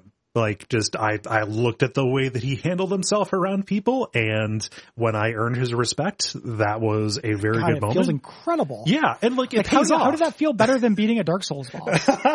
like earning like Kim like giving me a nod and like you know barely perceptible smile because I did something. Uh-huh. It was one of my like best gaming feelings. yeah. And it's because it was me. It was like I was in it, you Mm-hmm. know, and it's just like that's fucking super cool. Yeah. And, and it's like, it's super, it's super like mechanically important too, because like, uh, you know, to, to spoil something, there's a moment later in the, you know, in the story where like him trusting you determines whether or not you can save his life by warning him about danger, yeah, you know? yeah. It's just absolutely incredible. So he he's obviously the the the biggest uh you know kind of kind of character in this. Other characters are also very good. Mhm. Um, you know the pop up. He's just the one that you have the most dialogue with. Like it Yes. is it is Harry and Kim's story primarily Right. uh, with this. Um, the uh the visuals are also really nice. Um, it is uh you know your character's moving around on a pre pre painted kind of backdrop. Uh, portraits are done in this kind of oil painting way. Uh, everything is kind of a little bit abstract.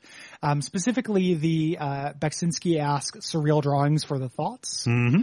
Once you internalize them, are really striking and cool. They all look like King Crimson album covers. It's so good. Um, yeah, I'm way into them. Yeah, no, just like the, like the, the, a lot of them, specifically the thoughts in the thought cabinet are meldings of, of, of like flesh and machine.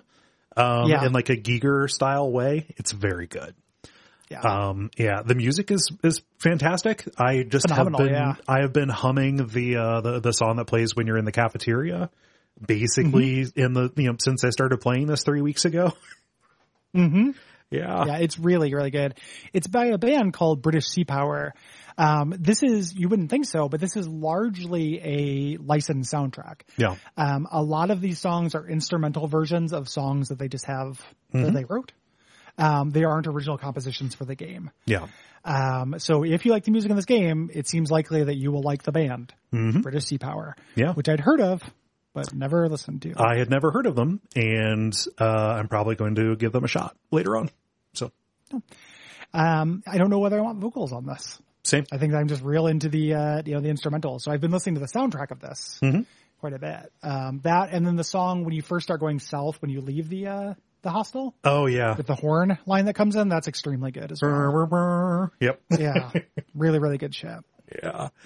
Um, the one thing is aesthetically that, you know, did not land for me entirely all of the time, um, was the voice acting.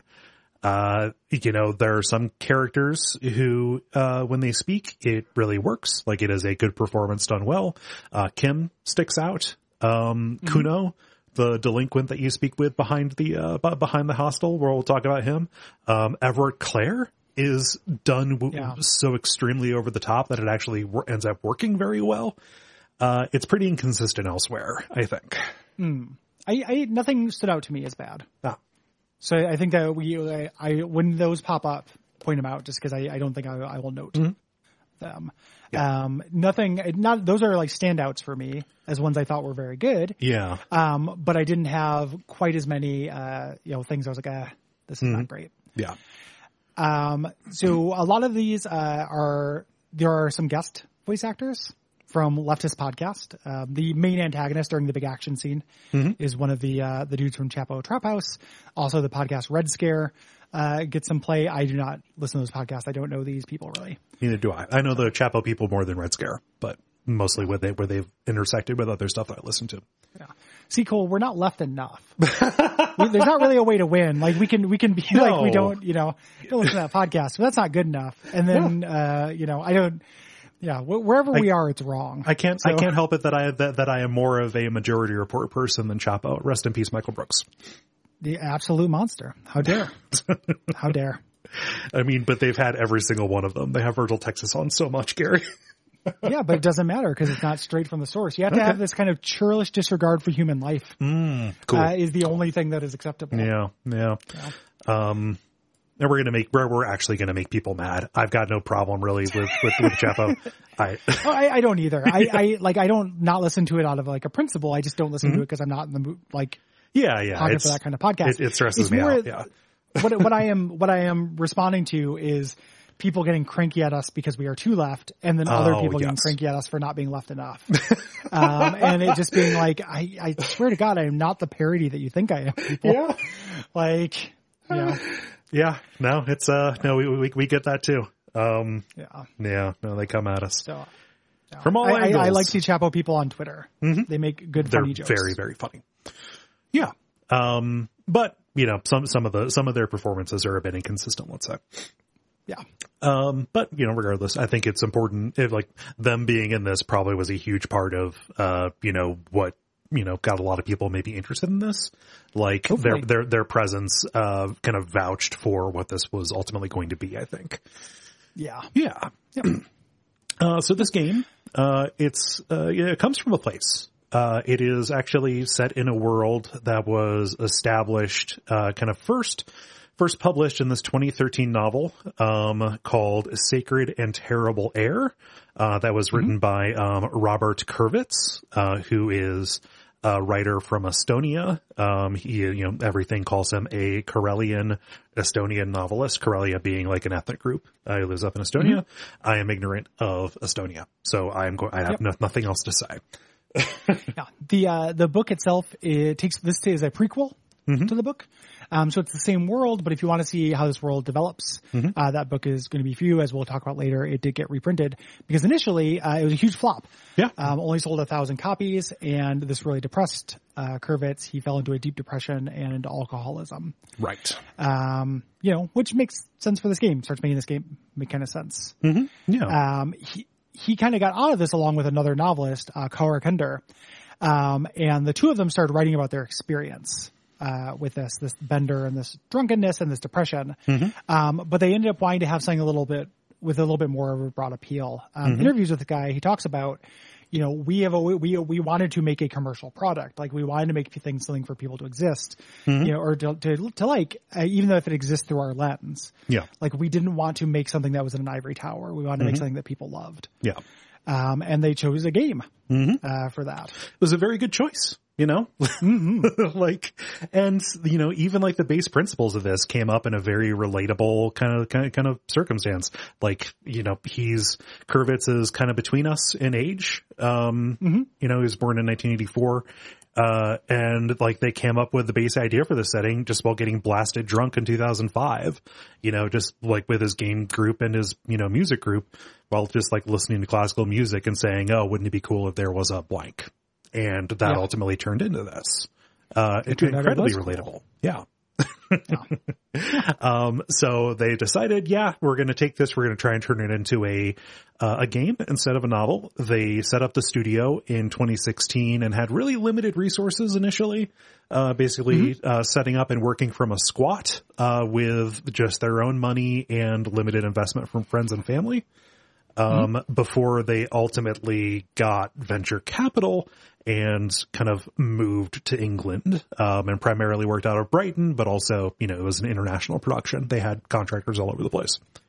Yeah, I think that that um, practically that element of this being a commercial project product and it being uh, this being part of their narrative actually serves the the final piece so much. Yeah. Um, I had a moment of this uh, when I was exploring the uh, Doomed commercial uh, Uh-huh. building, where I was like, I am so glad this wasn't kickstarted, and I'm not reading Kickstarter, seeing back like backers and reading people's Kickstarter shit right now. Yeah. Like I know that it's kind of popular to turn against that, and like I am in favor of Kickstarter as a thing. I've used it, I like it, but man, would that have pulled me out of this? Yes. um, you know. Uh, so an early concept for this um, had a much more uh, pronounced buddy cop kind of aesthetic, as we called Torson and McLean. Um, they did not go with this, but those characters exist in the world. Um, they are squad mates of your main character, Yeah. Torson the torso, and McLean. But yeah, they're just like the badass cops, uh, who occasionally, if you pass esprit de corps checks, you will like get an inkling of what they are doing, um, elsewhere. Yeah. And it's always, you know, either badass or way over the line in a way Yeah. that those kind of stories tend to be. Yeah. Um, early on, this had a combat system. They thought, hey, we're modeling this after a game with combat system. Um, I think very wisely they dropped it um, in favor Yeah. of, you know, having the conversation system uh, be as mechanically intricate that it is. and and sub in for combat when needed. Yeah. Um, again, like uh, the uh, the designer said that he wants to, you know, for the next project they do, more combat is like the top of his list. Yeah. Like doing things that are more dangerous situations, but doing them in this engine. Um, you know, what kind of interesting situations can you do if you are emulating someone's high adrenaline thoughts during a, a situation of com- conflict, but with this kind of tact as opposed to just, you know, die rolls to see if you hit or not, which does happen in this game. Like it says it doesn't have a combat system. There are points where you take a shot and then you have a die roll to see if you make it Yeah. similar to Deus Ex, you know, or, or something like that, like Fallout. Um, it's just de-emphasized. Um, I think that they want to have more danger, um, which to me is good because I love that scene very much. Very much. Um, they're originally going to have a third party member. There are two now. Uh, one that only kind of shows up at the end. Generally, you're with Kim. Um, this third party member was going to be Lena, who is the cryptozoologist wife, which sounded like a euphemism when I first read it. And I was like, what is that a euphemism for? And then it's, no, there's a large cryptozoology Uh-huh. subplot in this. Um, she is in a, a wheelchair and they, uh, they end up dropping this because of level design considerations. Yeah. Um, you know, and she even says it. I asked her to come with me. Mm-hmm. Um, and she said, uh, you know, Revachol is not very real wheelchair accessible. Yeah. So Uh, but she's a good character. I like her. yeah, she's great. Yeah. Good, good for them not just like, you know, erasing her disability. Like they could have just made her walk and done Mm-hmm. the character, but they're like, no, we can't totally redo the game to make this, you know, wheelchair accessible. It doesn't feel right to the sense of place that it would be. Like this is a struggle this person would actually deal with. Yeah. And it shows up in her character arc. Like she can't go out looking for her husband. Like Mm-hmm. she can't, you know, and it's only a couple blocks away. It's not that But it's far. like along a beach. just- like they're down on the reeds and Yeah. stuff. It just, you know. exactly. Like she can't do that. Yeah. So yeah, I thought this, I actually like this portrayal of someone who is disabled. Yes. Um, so Zaum, they uh, did something kind of unusual. They opened the, they opened the game up for translations by fans. Um, and if a translation is used, they end up uh, uh, crediting those fans for it. So like the credits for this, you know, show like Chinese localization by so and so, they are considered to be contributors to the work, which is very cool. Um, and that's one of the reasons why this got really popular in China. Uh, just they have a particularly good localization there. Yep. Making this kind of a, a summer theme because we're also going to do Plants vs. Zombies, Mm-hmm. which I recently found out has like seven spin-offs that are uh, China only. Oh wow. So, yep. Ton, tons of different versions of that that are only uh, available in China. Nice. Um, so this is incredibly literate. Um, you know, again, in the torment mold.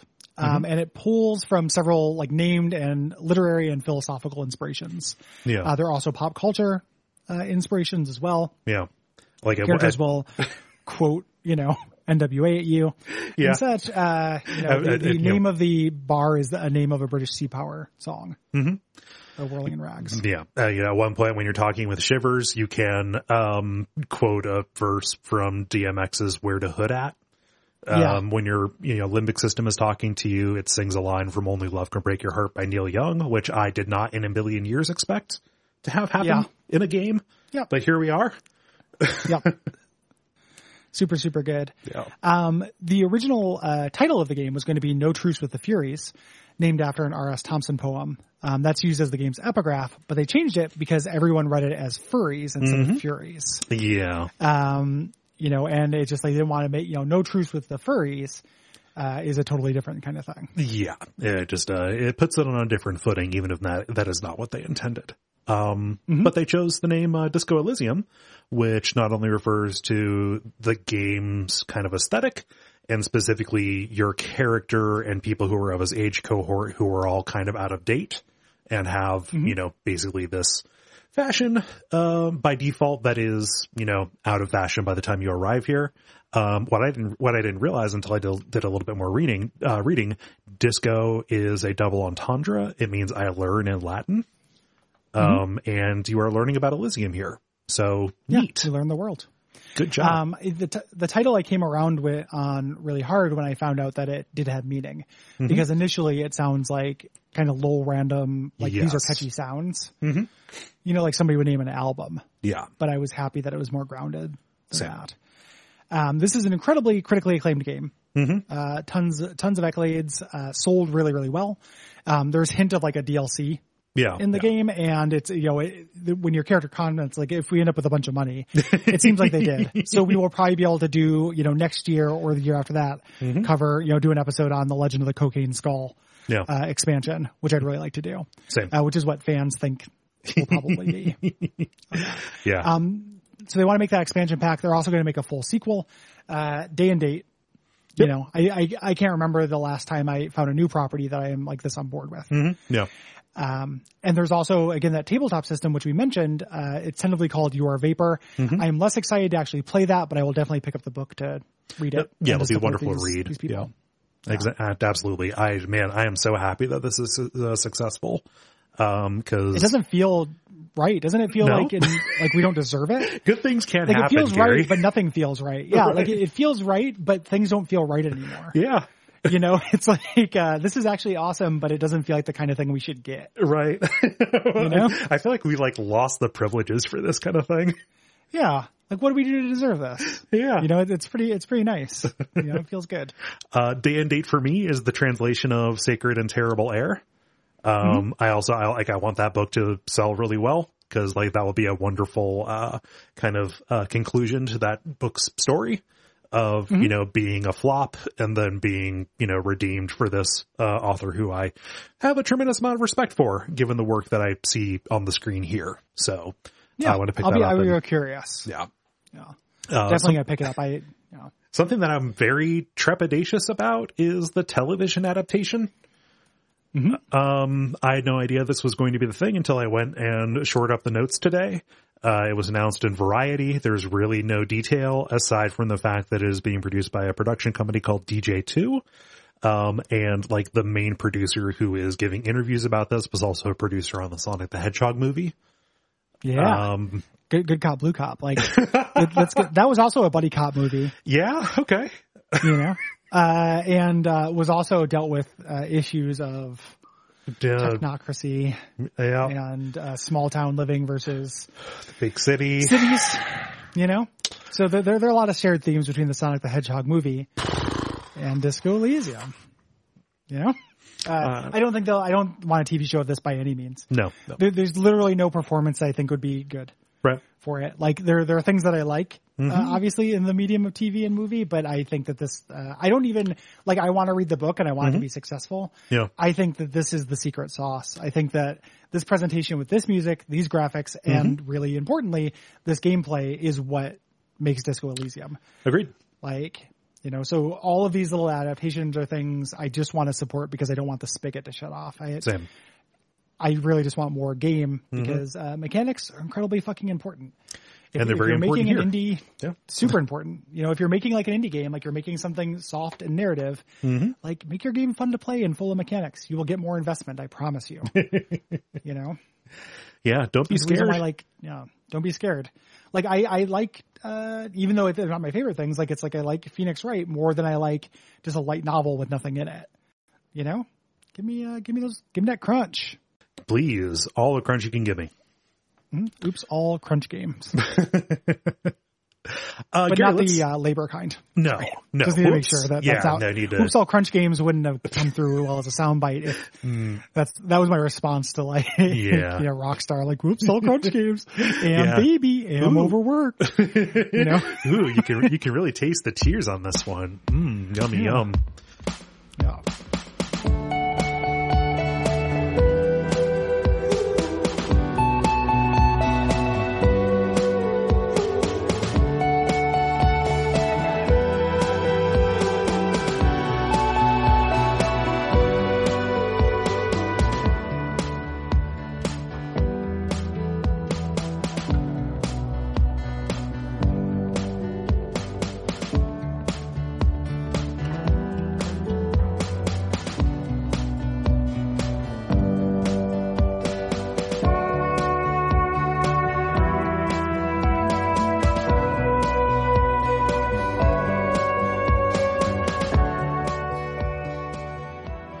let's get started.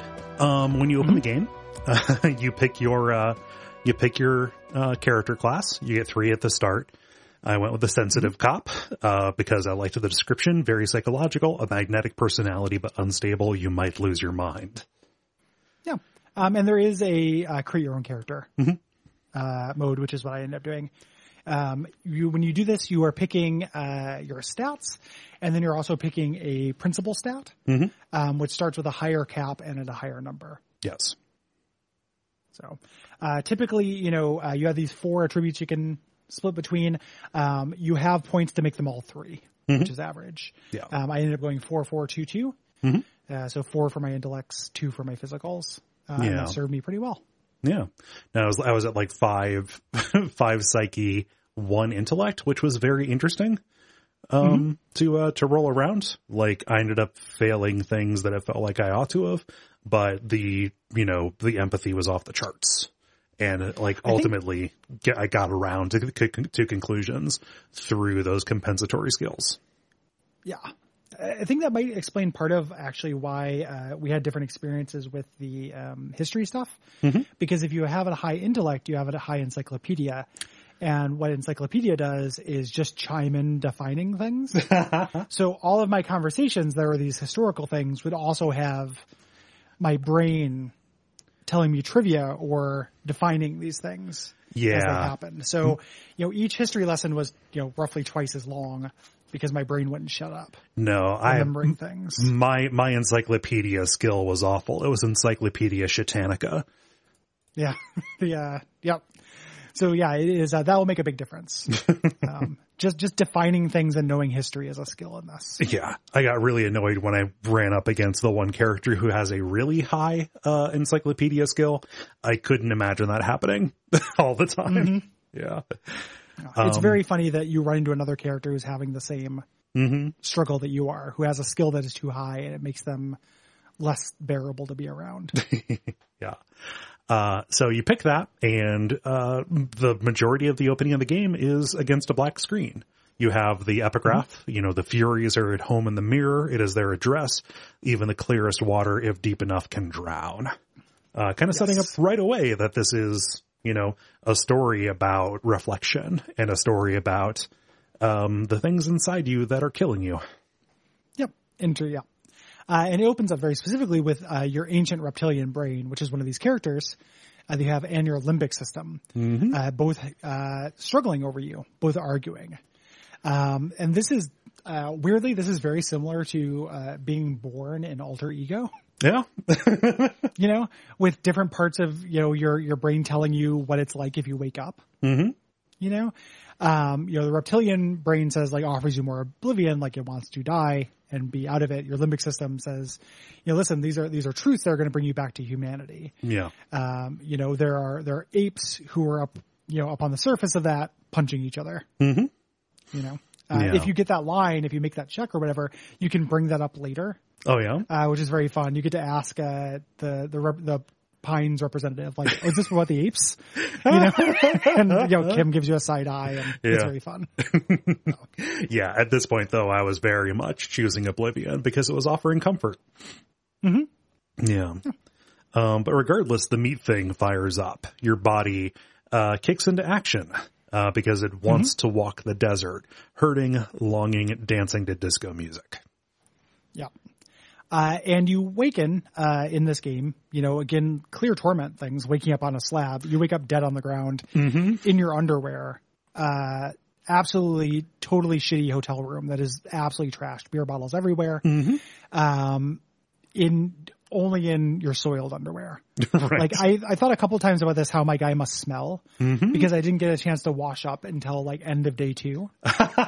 you know, so I was just like, oh man. well, yeah, well, because you because you broke your sink and your shower, your bathtub Yeah. is full of beer bottles. Well, and uh, yeah, yeah, exactly. So Yeah. really no good. And I drank no water during any of this too, which is just me being an old man thinking about this and being like, of course you have a hangover, buddy. Yeah, come on. Uh, yeah. you don't earn the the nickname to Tequila Sunset, you know. yeah, ex- exactly. by drinking water, man. Yeah. Um, but you wake up, you know, only in your underwear. It, it looks like an explosion went off. Like all of your Yeah. clothing is everywhere. You only find one of your shoes initially. Uh, you find the other one if you go out on the balcony, you threw it through the broken window. Your, uh, uh, kind of om- ominously, your necktie is, um, hanging from the ceiling fan, kind of implying that you probably tried to do yourself in. Yeah. Uh, the the hideous necktie uh, here, which we'll talk to you, is a character. Yeah. Um, and has a pretty fun payoff. Did you get the payoff? For Oh the yeah, the spirit necktie? bomb. Yeah. Yeah, yeah. I, I like that quite a bit. Um, the uh, I also the first time I played this, I died turning on the light. Oh, fun. Uh, turning on the light in the uh, the room um, will kill you. Mm-hmm. It does damage. I had nothing to heal, so I had to start over. Um, you can die in a lot of ways Yeah. uh, that are like that, uh, just kind of for that joke, and then also to show how unhealthy you are. yeah. Um, you know, so I went into the bathroom, looked at the mirror. Um, your instinct tries to stop you from clearing the fog to look at yourself. Yeah. Um, but if you and if you don't uh, ever look at yourself, your po- portrait for the whole game will be fuzzy uh, in the UI, which is a really nice touch. Um, but I did clear it, uh, and you get this kind of you know piece of shit. Like you get big mutton chops, um, and something they call the expression. It's this Um, horrible grin. Um, This shit-eating grin uh, that you learn from a, a di- like a, a disco star. You picked that up from a, a disco guy. That was the first thought I got, yeah. and my f- my thought cabinet was uh, learning about that guy. Yeah.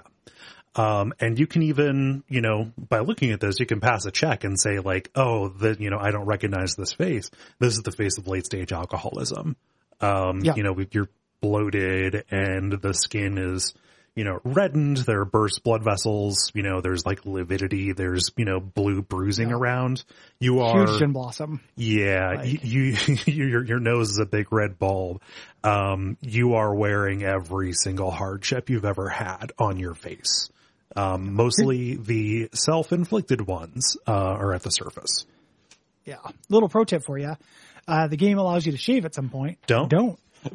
uh, you look like shit. Uh, I don't think it has a negative actual effect on the story, but my character looks like absolute garbage without that beard covering his compromised face. Uh-huh. Which again, highly relatable.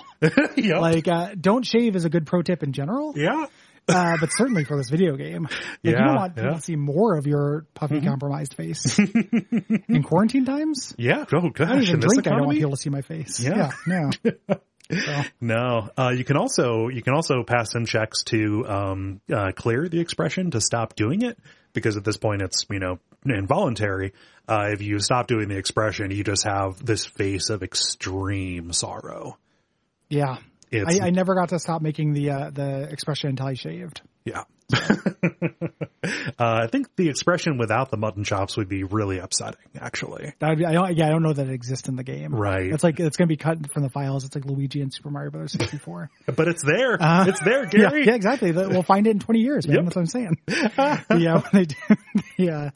Um, so you leave your your hotel room uh, here, which you have to do to go out to the deck to get your shoe. Yes. Uh, it's very clever as you're gathering your clothes here. Mm-hmm. Um, it's teaching you that the clothes have uh, bonuses and detriments yeah. as well as you put them on. Um, and you meet uh, probably the third major character Mm-hmm. in the game, uh, Cla-. Yeah. Cla- yeah. Klaasje. They, they, they, Uh, they who- very kindly give you a small pronunciation guide. So it's Revachol, Oranje, and Klaasje. Yeah. Yeah. Yep. Um, and she, you have amnesia. You can start talking to her, and it's up to you how you how you do this. Mm-hmm. You know, uh, you can say that you're a police officer, uh, or she tells you rather that you're a police officer. Yeah. Kind of gives you the basics. Um, you can actually like hit on uh, this person. Mm-hmm. Um, and this would end up happening. So before I vibed with the game, when I thought this was going to be a churlish joke fest Mm-hmm. for the entire time, I was like, okay, let's see what happens. Yeah, Like I don't yeah. like sex in video games, uh, which spoiler, you cannot have sex in this video game. Right.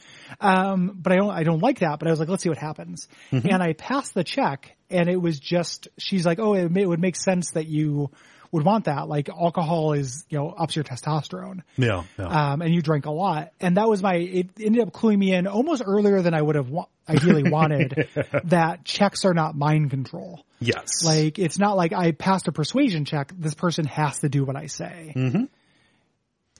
So, Yeah. Uh, Klaasje is really interesting. I like that you, she is the first person that you meet and she ends up being kind of the fulcrum on which the mystery, uh, hinges and having much more of an agenda, uh, than she first lets on. Uh, you know, you don't even really know her name. You just kind of refer to as Miss Oranje Disco Dancer.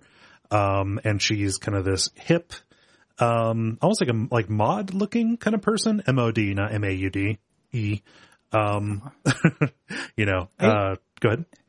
No, I was, gonna say I I didn't never saw her as like particularly hip. Like, I think she's supposed to look very strung out, like um, like Na- like Nancy, like Sid and Nancy, Nancy. Yeah. You know, I- like uh, like just really, really used up. Yeah, maybe it's the bangs and her like like like her um I don't know like body type that made me think like she was supposed to be, or maybe maybe like her clothing. I got like a real like Margot Tenenbaum kind of vibe off of her.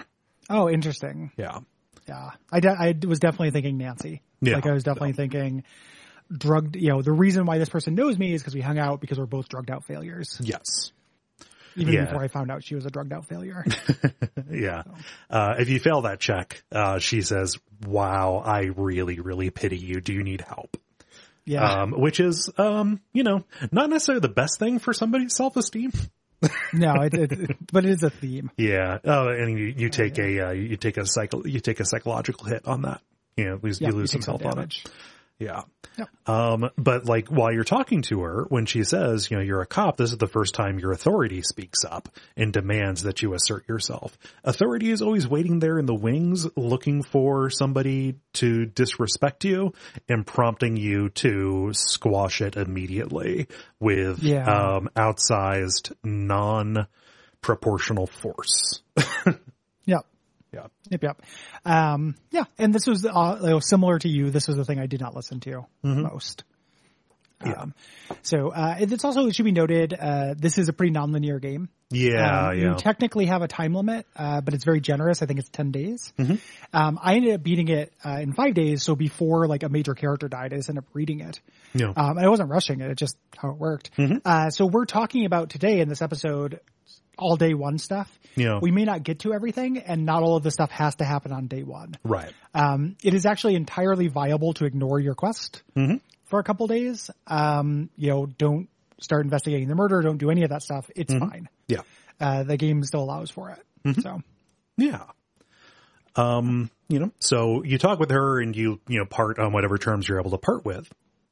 And it, just in case the tie, um, talking to you didn't indicate what was going on here, you can inspect an ashtray on one of the tables on the mezzanine, mezzanine up here and electrochemistry, uh, pops in. Uh, this is your physical addiction, um, primarily urging you to drink, do drugs, and have sex. yes, yep, and telling you information Yeah. about those things. So if you need to know what a drug does, electrochemistry is that part of your your body. I thought electrochemistry was going to be really one note. There's a particular electrochemistry line. If you pass a check much, much later on, that was one of the most poignant things in the entire game for me. Yeah, Um, yeah, yeah. It, it- yeah. Nothing, nothing is particularly one note in this. Yeah. Even like authority ends up having some use and some. Mm-hmm. You know, again, it's what it's what saves Kim's life. Yeah. you know? Um, but yeah, uh, the, the, you know, this is a conflict between electrochemistry and your stick in the mud, uh, volition, and it starts one of your first quests, one that I never actually completed to find and smoke some cigarettes. oh yeah, the straight straight edge cop. that I, that I end up playing because it, it just you know again uh, I don't want to do do drugs. Yeah. I no interest in drugs. That's not me. Yeah. I'm not a cool leftist enough. um, the uh, so I, so don't do drugs. I forget what the name Um, of the straight edge uh, thought is. It's like the wasteland of, of like the, the wasteland of the present or something like that. Yeah. Yeah. There's, there's something like that. Um, it did not make a, uh, one of the things, you know, this is not a, a ding on this game at all, but it did not, uh, I did not feel like I suffered from not doing drugs. Mm-hmm. All I suffered from was electrochemistry kind of like nagging me every once in a while, but there were no like withdrawal symptoms, anything like that. Like this I game is not trying to model addiction. Yeah, I was surprised that it didn't attempt to do that. Actually, Me too. Yeah. Um, so you get get your whole clothes uh, set up. You go downstairs um, and uh, kind of look around. The, uh, the the the good music starts uh, that I definitely used for this part. You know, leading into the actual game section. Yeah. Um, and uh, you meet your partner Kim. Uh, Kim Kitsuragi. Uh, we'll talk about him as there are kind of revelations about him, but the you know still waters run very deep Yes. uh, with him. And he asks, like, you know, do you have your memory? And you can lie. Uh, and I have long said that lying is the mark of good role playing games. Um, you know, not having a truth bot who just says honorable but good things uh, is what elevates like good games writing from bad good writing. You know, bad games writing. And uh, in this one, you can lie. Um, I typically didn't. Uh, in this because I, you know, got the sense that it was kind of fail forward and it would be okay. Yeah. Um, I did lie strategically for cop stuff. later. yes. Yeah. But I was definitely open with Kim about like, yeah, I don't have my memory. Yeah. Um, he initially just chalks this up to uh, your alcoholism, but also he's incredibly stoic. yes. Um, he does not. He is actually a little shaken by this if you persist in it, Mm-hmm. um, but he never shows that he's shaken. yeah. Um, and you, know. kind of learn a little bit about your murder mystery, like why he's here and why ultimately you're here. Yeah. Um, and, you know, he explains, you know, we've got some tasks. You, you know, I, I also confessed that I did not have my memory because I figured it would be better to have him on my side than to work against him on this. I did not trust I would be able to pass the checks, um, to, uh, to, to, to convince him that I had all my marbles still. Um, but yeah, you know, like we have these tasks, but first and foremost among them right now, at least, is to get the body down from a tree. Um, you know, I have been here for about a week um, since this murder that is the instigating event of the game, and the body is hanging up there and bloating and stinking, kind of in the center of, the, of town. Yeah, ruining the neighborhood. Yeah, Yeah. bringing down they- property they even- values. Bring down property values, but also they they wring some some real great like poignance out of that as well. Yeah, uh, you know, super, super good. Mm-hmm. Um, you talk to the cafeteria manager who looks like a Kickstarter portrait, even though he's not. Mm-hmm. And he, uh, he says that, you know, you ask him about the body. He says there's an employee named, like he wasn't there. He manages many hostels. he wants you, to know make sure- this. I manage many. I'm not a bartender. I am responsible for many bars. Yeah, exactly. Uh, authority stat in the sky. um, but he says, you know, the employee that was on duty uh, during that time, Sylvie, might have some information. Um, and then says, like, listen, you caused a lot of damages here in the last couple of days. Like, you owe me this money. Um, and you, this is where the kind of degree of your amnesia comes, comes into play. Like, it's not just that you don't know your name and things that happened. You don't know basic concepts. It's like weight bait. You need Zan to send you the learning learning tapes with like what do they call that? Yep. You know, it's, it's literally that's that Tim and Eric sketch. So Oh God, Zan. Um, Yeah. but yeah, uh, but you get an encyclopedia check, uh, to, you know, to figure out, okay, do I have money? Okay. Why do I need to pay him for this? Oh, you need a place to stay. What is a home? Um, and, you know, I uh, am, you know, I can respond to that and say, like, I don't really care what a home is. And this is where I got my first thought. Um, I could put into the thought cabinet. I could decide whether or not I wanted to be a hobo cop. yep. Also Hobo. one of the the copotypes. Yes. not, not the preferred hobo. nomenclature, but there are benefits to it. Yeah, yeah. Uh, this was my second. I had the expression as the first one, Mm-hmm. um, the uh, disco guy, but there are different uh, different kind of ones, and you only have one slot. Right. At first, uh, it's pretty funny uh, when he asked me to pay. Um, upstairs, you can find a handful of change. Yep. he won't Um, take and we, it. we should, yeah, I was like, is this money? Yeah. like, no. Um, we should talk about the economy yes. of the game because that's kind of a general nice thing. Um, again, mechanics are important. This is a video game. Um, you have to worry about paying rent. Like Yeah. you need to come up with a certain amount of money per day. Um, you find this either through uh, plot events uh, through pawning things, which you have to be careful what you pawn because sometimes things can be valuable later, Yep. um, or through collecting tare. Um, you can pick up a yellow garbage bag and start collecting bottles and cans everywhere and trading that in just to make your twenty dollars for rent. Yeah, ten cents at a time. you- yeah, Yep, ten cents at a time. Like eventually, you can find a cheap or free place to live and and take up on that. Um, this also plays into uh, bribes. Like when we start talking about the corruption of the union, um, there's a very hilarious scene where they initially send you a bribe and they do it in the most ostentatious manner. uh, is very very funny. yep, Uh, so money is important, and this is not only does this drive that part of your game, like the your brain, like the strategic, you know, kind of uh, I'm going to save up for something I want uh, part, which is great. Yeah. It gives you something to do while you're exploring, yeah, um, like looking in things and shuffling for containers. In a normal video game, that will feel like a, a dumb distraction. Since this one is all uh, killer, like that ended up functioning as the minor parts where my brain rested yeah, like I'm just going to pick up these cans. I'm in the room. Like it's a little bit of compulsive gamer behavior, but I'm not being asked to think about anything yeah, while I do this. And it ended up being really, really important in terms of downtime for me. yeah. Um, it also characterizes this neighborhood really well. Um, Oh, yeah. You know, just the idea that there are bottles and stuff laying all over the place. The fact that you never really kind of run into, you know, more than a handful of change in a given spot where somebody might have like stashed it away. The fact that like one of the things you can do is ask for money and every, like everybody has an explanation for like why, t- why times are really tough. Why else would I be here? Things like that. Yeah. Even though a lot of people will give you money because you're asking for a bribe, whether you know it or not. Yeah. Um, and, and not doing that is one of the, is the how you get on the honor cop, uh, thing, which I did not become an honor cop. I want to for my next playthrough though, because at one point you shove your thumb up your own ass to prove how honorable you are. um, and I don't know how that comes about and I want to read about it. Yeah. Um, I want to see how that comes about.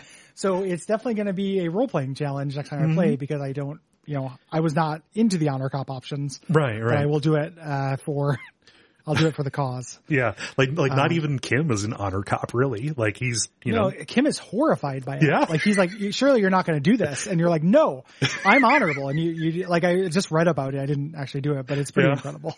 very good. Oh, jeez.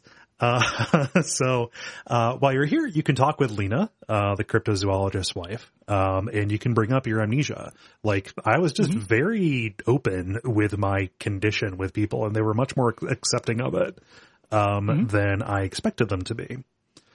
Um, and this is where you get a little bit of like a, like, like a lesson. You can ask about the town. You can learn that Revachol is ruled by these foreign powers.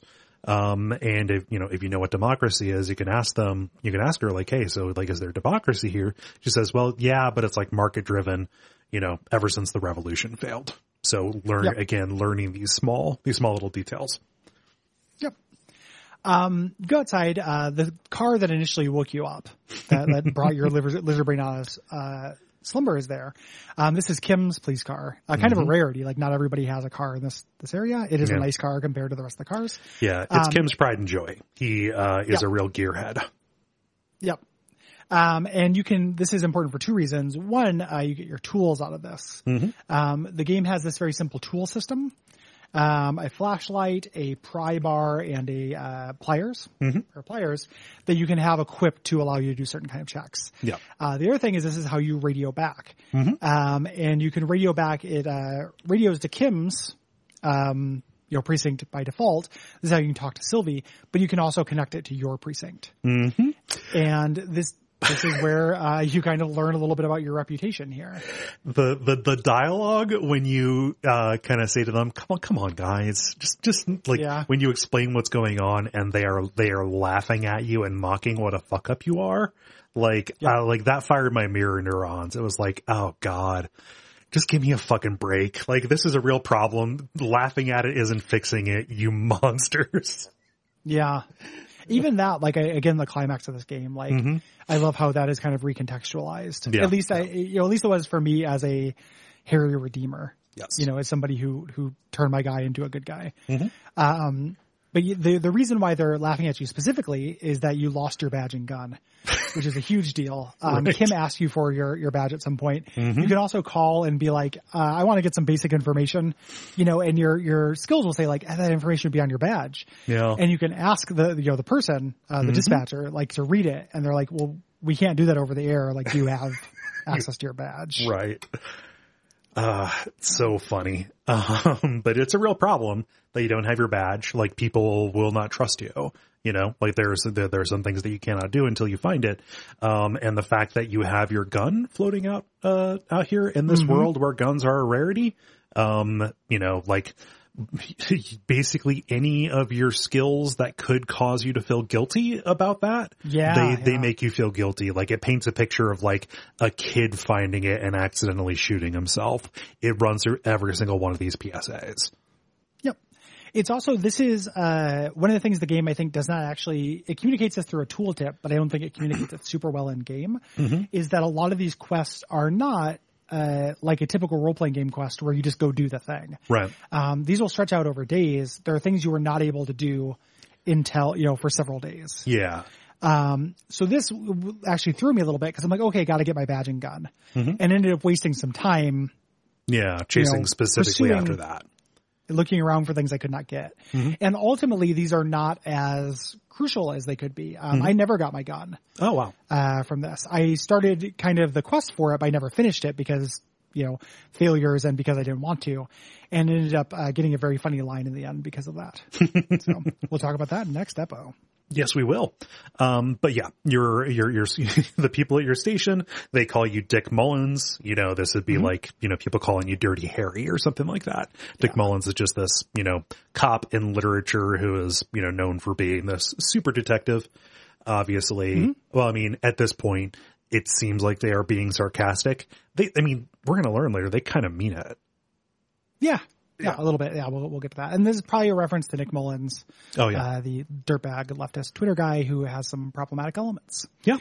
Um, the, uh, so they're not going to give you your gun or badge and they won't send you any money. hmm Uh, you know, and the, uh, when you hang up on this person, you can overhear your partner and also your, like a esprit de corps, uh, skill can start kind of letting you know what's happening Yes. uh, there. Like that is a very weird skill specifically for reading cops' minds anywhere in the world. hmm Um, it allows you to read Kim's mind a lot of the time. Yeah. You can also read, you know, know what's happening down at the precinct. Yeah. Um, and, uh, they're just like, yeah, like what if, you know, somebody's like, Hey, give him a break. Mm-hmm. Um, you know, maybe he's actually gonna try to get better. And your old partner, uh, Jean Vicquemare says, you know, he, in the past, he said he doesn't want to get better. He just wants to get worse. Like this Yeah. is a lost cause. Yeah like you have you know eventually sunk down. Like later on there's a there's a conversation like oh yeah no you're a loner cop. Like that like that's the last stage you know Yep. when you know a alcoholic cop is when you do not want to work with anybody. You know or a Yep. hermit cop i think is what they called it. Yeah. And, that, and that's ultimately what you are um, or what you what you have become you know prior to this. Um, you can, you know, after this, okay, like, yeah, they're not going to help me. I can follow this lead. You can radio Sylvie, um, the girl from the hostel who, who, who we think called in the murder. Um, and again, more guilt. Uh, she actually quit her job because of how you behaved during the week you were there. You were waving your gun around, drunkenly talking about suicide, throwing taxidermy birds at the wall. Mm-hmm. Yeah. Yeah. Um, you know, putting your gun in your mouth and telling people to dare you to pull the trigger, like really Yeah. abusive Mhm. shit, right? Yeah. Um, and this is, uh, you know, you can have the creeping realization, hmm you know, depending on your skills that this was you. Yeah. And this started my, my long journey of being ultimately sorry cop, yeah. uh, because learning about all the horrible things that I had done, uh, made me feel legit bad, Yeah. uh, in this game. Even down so- to like, like just, just a detail they pulled, you know, a story beat they pulled from Fear and Loathing in Las Vegas. You decided to see how bad your room could get. yep. like, Uh, cause the thing about a Hunter S. Thompson yeah. is you would never ever want to know them or be friends with No, them or no. think about them or look at them or anything. right. Like if if you had the uh you know if you if you if you had your druthers, no one wants to be around a Hunter S. Thompson. Mm-hmm. No. Like that that shit is so sad. hmm Like man, like a 45 year old man who who acts like that is Mm-hmm. the saddest shit that's ever been. Yep. Uh, do not do. Agreed. Um, so uh, you kind of get some more insight on this night, you know, this really horrible night. Um, you find out that you clogged uh, your toilet. She had to like uh, with your ledger. Um, all these things that you've done, and she basically uh, gives you very little information. Um, lets you know that she did not actually put in the call. Right. Um, we assumed it was her because she was on duty, but she did not because the union might get uh, in you know might get her in trouble. They actually have to approve everything, and you can say you know to Kim like, is that true? And he's like, in practice, yeah. Like Yeah. we actually have very little power here. We're not going to get back up. Like you know we're we're lone operators. Yeah. And in fact, we learn later on, like, we were only sent here because both of our precincts, even though we technically would have jurisdiction over this, nobody wants to actually police this place because of the union and because of, you know, the different factors in play here. So go to the backyard. Yeah. Look at the body. Yeah, so we go back, we go back and we see the, uh, we go back and see our dangler here. Um, you can get to the, you know, get, get into the backyard of the hostel through a, uh, a fence that has been conspicuously knocked down, uh, by a speeding car. Um, it, it- what's that? Driven through. Yes, yeah. Uh, it's been driven through, and you can follow the uh, the tire marks. uh, You know, points away. Uh, three guesses about who uh, did that, um, and you go into the back there, and we get the scene of the dead body, you know, hanging from a tree, um, and this little red-headed street tough gremlin named Cuno throwing rocks at the body. Yeah. Uh, while his friend uh, Cunoesse, uh, very funny, Yeah. watches. Uh, we have to talk about Cuno We do. for a moment. Cuno is a major character in this, and again in the uh, off-putting characters who are actually sympathetic. Mm-hmm. You know, the kind of like John Darnielle style heart at the the the seat of these fuck ups. Uh huh. Um, but the other thing, the thing about Cuno is that they make his voice so effectively grating Uh huh. uh, that I had a really hard time with Cuno.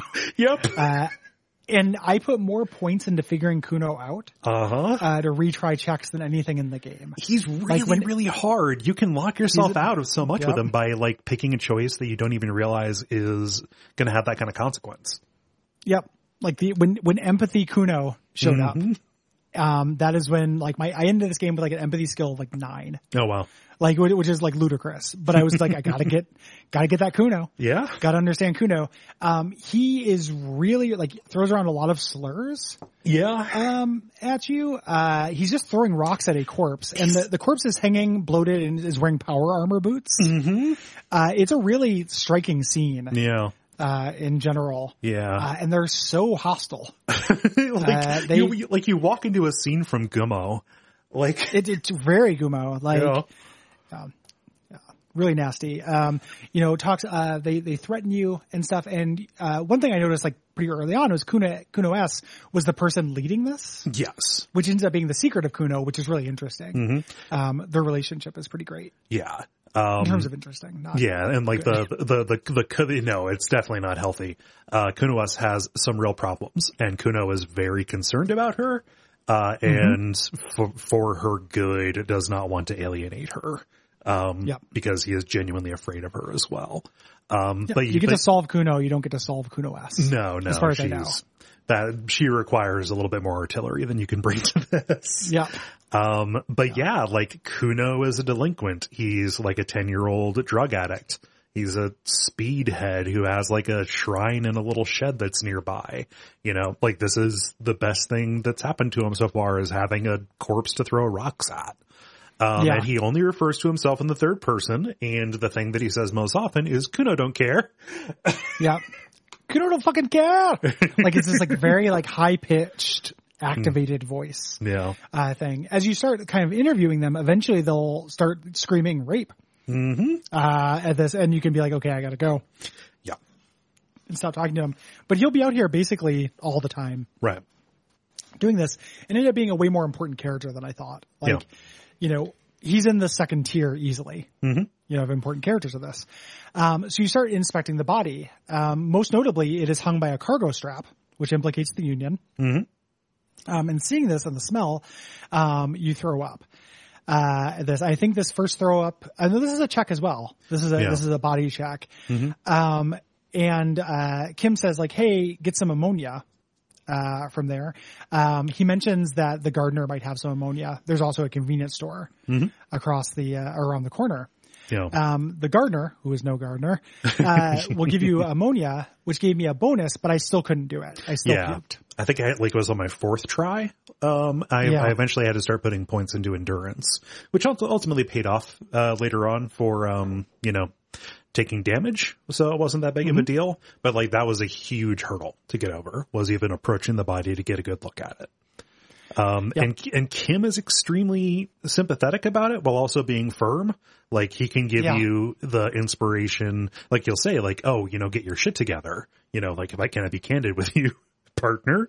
Um, Yeah. you, you know, like you you can only do this when you get your shit together. Like the hangover can't be helping you. Like you've got a lot going on. A body is bad enough for you know me, somebody somebody who's been around it a lot, and this unlocks the thought the volumetric shit compressor um, which uh, completing this will actually take you a long way toward being able to clear the check to get close. Yeah. And it's, it's a really short time limit on that. Like Kim even says, like it should take about a half hour. Yeah, And it does. So he wants you to go walk around. yeah, um, at this point. This is uh, the next note you have. I didn't do this until later, Oh. um, but there's a, a dumpster there as well. Um, you have to go get the key from the uh, Kickstarter backer portrait um, that's manning the bar and several bars uh, to root around there. Mm-hmm. And uh, this is where the victim's jeans and shirt uh, ended up, as well as a coffee cup, a broken coffee cup. yes, a broken racist coffee cup. Um, so this opens up another uh, kind of you know question. We need to figure out who messed with the who messed with the crime scene to you know hide these clothes that were pulled off of the Yeah. body. It's worth noting, like, just be, I think we mentioned this in generalities, but I just want to underline it. Uh, this functions, you know, this is cerebral and heady and funny and, surre- you know, surreal. It also functions really well as a murder mystery. Yeah, Um, the actual just nuts and bolts, like, investigation and murder gameplay of this is excellent. yeah, And the number of sensible red herrings, like, I was very satisfied with the first several twists, and by the time it did an intentional, uh, kind of out of nowhere twist for the end, yeah, I had transcended to looking at this in a deeper way. So where I ended up like really liking that actually, yeah, yeah. you know, um, a straight read is possible and fulfilling for a large portion of this. uh, and we'll talk about it when we get there, but it has the thing that I love in any mystery story where it seems that all is lost, but then something comes in that connects to, you know, elements that you previously wrote off as being disparate.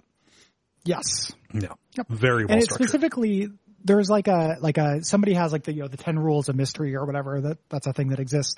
Mm-hmm. This game specifically subverts a bunch of them, Yeah. uh, on purpose. Yeah. um, you know, as part of part of their goal for that thing, and it does not end up feeling cheap just through kind of like overall quality. I feel like, Mm-hmm. Yeah. so Yeah. Um, so we're going to need to figure out who uh, messed with this stuff. Uh, but you know, doesn't end up being the uh, the important lead, but of course you need to uh, chase it down. Uh, but this we don't le- know that Well, yeah, at this point. at this point, It would make sense for the person who murdered to uh, to throw, try to hide any evidence or something. Yeah. Um, but something that we can, you know, interact with, you know, you go into your inventory is this ledger, which is, you know, a big old ledger attached to a clipboard that has a compartment in it. Um, and this is yours. Like Well, this we get has, this from the dumpster. Yes. It's, it's not just in our in our inventory. This was specifically thrown out after we tried to flush it. Right. Yeah. Uh, Sylvie, uh, is the one who threw, threw it away because it was, you know, covered in toilet water. Covered in shit water, yeah. Yeah. but, uh, but yeah, you, you know, you find this here and you can use your logic skills specifically to try and discern what is in here to try and learn a little bit about your past as a detective. Um, and try to figure out, you know, what work you have done on the case up to this point. Mm-hmm. Yeah. Uh, this is all also stuff I didn't do until way later. Okay. uh, which is really interesting. Um, you know, it just it's just surreal for me uh, to do this because there's also stuff I probably did on the first day that is like going to be at the end of our next episode. Yeah. Um, uh, when you do so, uh, you can see there's a hologram on the clipboard uh, which will activate in light, so you can turn on the headlights. Kim's car, and uh, this reveals perforations that are kind of like your notches on your belt as a cop. Um, you've been on the force for 18 years. You've closed over 200 cases, and you have three confirmed kills. Uh, Yeah. And you can ask, like, that's actually a really uh, good number of cases. That's well above average. It puts you in the top like 90th percentile. Yeah, like you really were a super cop. Like you were the, you know, the the, the Mullins here. Yeah. Yeah, Kim is impressed. Um, you know, and you can you, you can decide how to react to the you know to the idea that you have killed three people. Like you can talk about that Yeah. aspect of the job with Kim. Um, you can get into the clipboard itself. You find a couple of different things. You find two tickets to the zoo. Um, and you have a postcard and this throws up a red alert specifically for Inland Empire, kind of your, um, uh, intuition skill, your instinct skill, um, that says, do not read this. All of the skills that are trying to, um, you know, stop you from learning about this painful thing in your past, um, will, you know, urge you against it. But when you do read it, you see that it's, uh, it's from a woman. Um, it's this love letter and you have options to stop, but if you keep going, you, uh, you black out. Yeah. Yep, yep. Uh, you black out. Kim revives you later, like you're in the car, um, gives you back the ledger. Like he doesn't really know what's up with it, but this will be a continuing theme Yeah. through the game. Like a uh, someone did you dirty, uh, and you know probably sets you a little bit on this this. Not entirely. Like this game does not let you off the hook. No, no. Like it's not like oh an evil woman turned you into a failure. Like this is a game where responsibility and being an absolute shitbird with tons of failings is a big part of it. And it's not like easily explained. Yeah. But when you think about your past, uh, it is traumatic for you in a literal sense. Um, you know, it it, uh, it hurts your hit points yes. to do so. Yeah. Like literally your heart is, uh, is damaged by it. Um, and you can go in, you, uh, when you figure out like how you cataloged your cases, um, you can learn a little bit about some things that you've, you know, solved in the past. We don't have to go over all of these. What I really like is the fact that you, as you are reading them, you can make decisions about how they went. Yeah. Yeah. Yep. And what kind of like surreal cases you've already done, Yes. which opens this game up to a nice prequel. It Whoever does. wants to do that. Like I would do Yeah. episodic prequels of all these cases. Same. Yeah, but like the square bullet hole murders, like that's never solved. And like in, at the end, you know, if you like if you pass this esprit de corps check as it's doing the you know fade out over the city, like it'll you know you'll you'll get a little scene described to you of somebody loading a square bullet into a square chamber. Like I don't know, it's Yeah. cool. I like that Yeah, quite a cool surreal image. yeah. So um, there's a quest that's available here that you can do as you are talking with Cuno. Um, and you can do this if you are, you know, waiting for your compressor to get together. Uh, you can learn about Cuno's family. This is a result of a pretty tall empathy check. Yeah. Um, this was the thing I kept putting points into. So you can do it here. Um, it's fairly unlikely. There are a lot of things you can do throughout the game that will make Cuno soften up to you. Um, different conversations you can have with him uh, that will make this more likely to open itself. Yeah. But uh, it is uh, if you talk to him and you get his his background and kind of learn about him, um, you learn early on that his uh, you know it's not really Cuno, it's Cunoesse Yeah. uh, who is kind of egging him on and making him a shit. Um, and getting him to open up without her reveals like a little bit about his home life. Mm-hmm. Um, you know, about his dad. Yeah. Uh, and he says like, oh, my dad has so much speed. If you can, he's the toughest guy in town. If you can, uh, break into the place, I'll, I'll tell you where it is and we'll split the speed. Mm-hmm. You know, uh, Yeah. but there's a weird kind of like sad lionization of his father. Like, you know that he's not a good person at this point, but he is like, yeah, my dad's fucking tough, yeah. you know? you know, and I avoided this for a little bit. Like this is, you know, I put this here earlier than I actually did it. A, because I wasn't interested in getting the speed. Um, and B, I wasn't really interested in going up against the toughest person in, you know, Revachol. like, um, and so I thought this was going to be a far different quest than it actually is. But like when you get into the bedroom or when you get into the apartment, you see what kind of squalor Cuno lives in. Um, Yeah. and, you know, there's like a real kind of like recognition, you know, for your character, for the cop, when he sees that Cuno's dad is this horrible sight, 60 years old, fat, passed out under a mountain of clothing that, you know, a lot of it is like stuck to him by bodily fluids.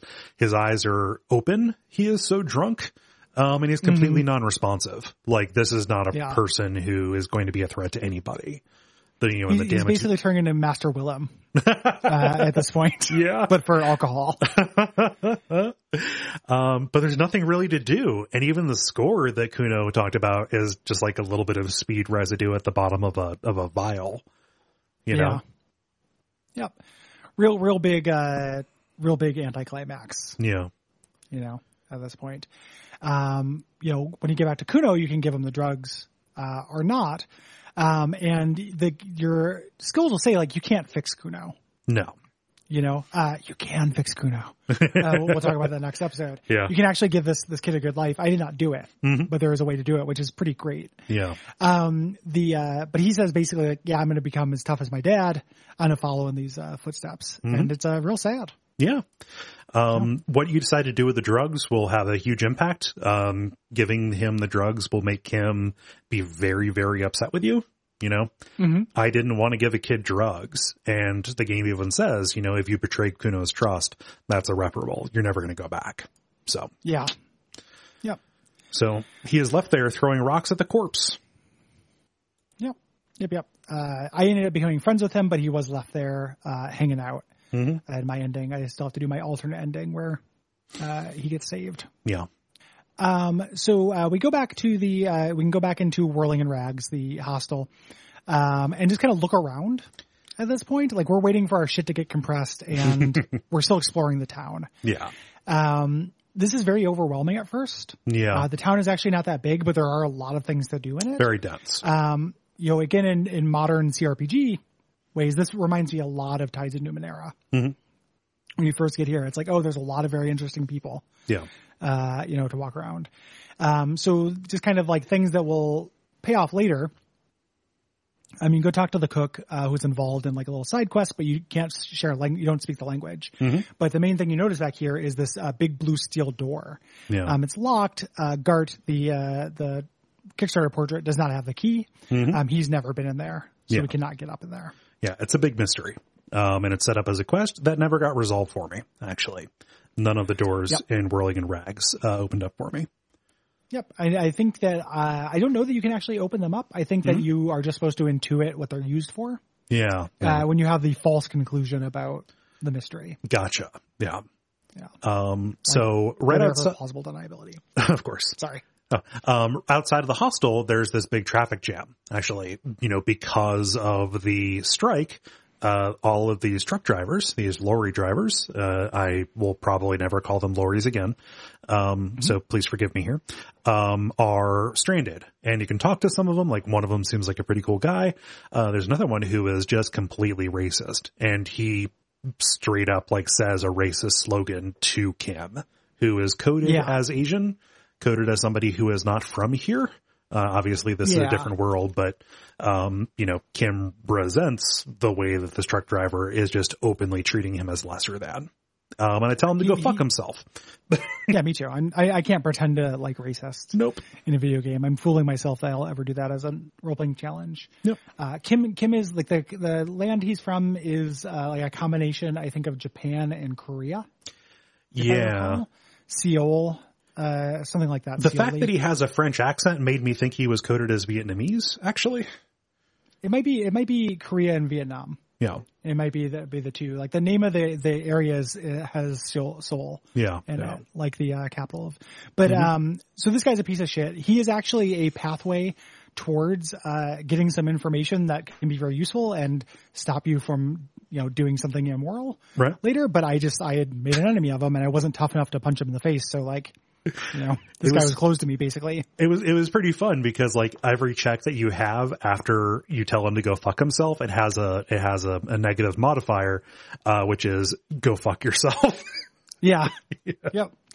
Um, yeah, I, I did not have the right tact uh, Yeah. for this. We can also probably quickly dispense with the um, the convenience store, which is right outside. yeah, yeah, Fritz. There's not a lot going on there. Yeah, Frittte No. is is your shop. This is where you turn in your tare. You can buy a raincoat and you can buy uh, medicine and beer Yes, here. Um, you can t- you can actually interview the clerk, but she's not super useful. yeah, just a board Uh, team who was not invested in the job. Yeah, Yep. because they pay her Certainly shit. not invested in the murder. Yes. Yeah. Um, you know, you can go back, uh, you can, uh, by talking to Cuno, again, learn that he is afraid of how unstable Cunoesse is. Um, and, you know, Cuno draws attention to this, you know, roofing material that is over against nearby building. This is actually hiding his little hideout, um, which is the back way into the, uh, the union space, like up into the docks. Yeah. Uh, nobody can get up into the union because of the strike. Um, there are scabs out there waiting who are kind of yelling and agitating, who are a little bit uh, fishy. And if you go up and try to actually get into the, the union thing, they say, "Oh yeah, you can just walk in. You just have to get by uh, Measurehead, who is uh, a gigantic uh, beefcake of a man Yeah. who's staying there shirtless, uh, you know, kind of intimidating everyone." Yeah. Yeah. Um, I did not get this info from Cuno. I just went into the door oh yeah. uh, just move move the widow aside Yeah. um, to find his little his little nest, uh, which allows you to go up onto the roof Yeah. Um, and bypass, as we mentioned. You can pass the savoir faire uh, check to um to, to very gracefully jump from one level of the walkway to the other and grab your uh, your cloak, like your your policeman's cloak that's up there. Um, it was re- uh, that was un- it was unlikely. That might have been a natural twelve that got me to succeed yeah. at that. I had nothing in savoir faire, so Failing it is really funny. Uh, you run up to it and you stop at the last second, nice. and you're just too scared. You take mental damage Oh. from being scared of like falling. oh yeah. Um, yeah, Uh, but yeah, you can walk around uh, through the shipping yard. It's completely still. Again, work stoppage. Uh, you can talk to this uh, worker named Leo, uh, who is very polite in a sing-songy way. He is actually out here wrapping the uh, the green containers, uh, covering them with you know with red wrapping to you know kind of signify like yeah this isn't Wild Pines anymore. This is the Unions. Um, yeah. and he gives you a couple of other, you know, details talking about the union, like, oh yeah, our leader is Evrart, Evrart Claire, uh, and his brother Edgar, uh, who are identical twins, and the only difference between them visually is, uh, that one of them has a lazy eye. Yep. Yep.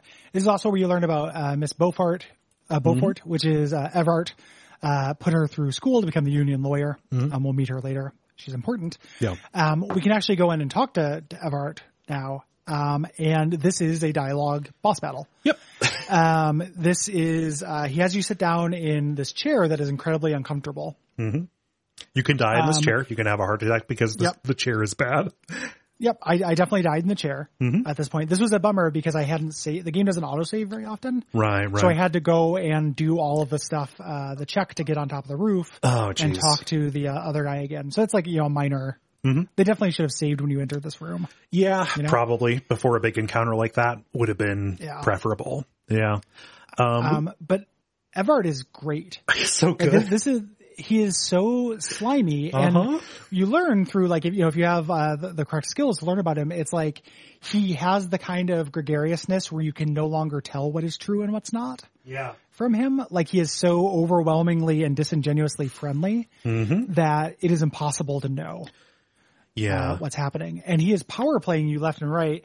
Uh, one of my favorite jokes about it is he immediately gives you a bribe and it's in the form of a giant novelty check. yep. Uh, so you will be seen carrying it out. Of, of the thing from the union leader, like it, he does it so he shows the cops are on his payroll Uh-huh. by having a big Price is Right, like you know, novelty check. That is so fucking funny. Yeah. Uh, I love it so much. And I took it because I didn't know, I literally like did a role playing thing because I was like, Uh-huh. I don't know how I'm going to sleep tonight.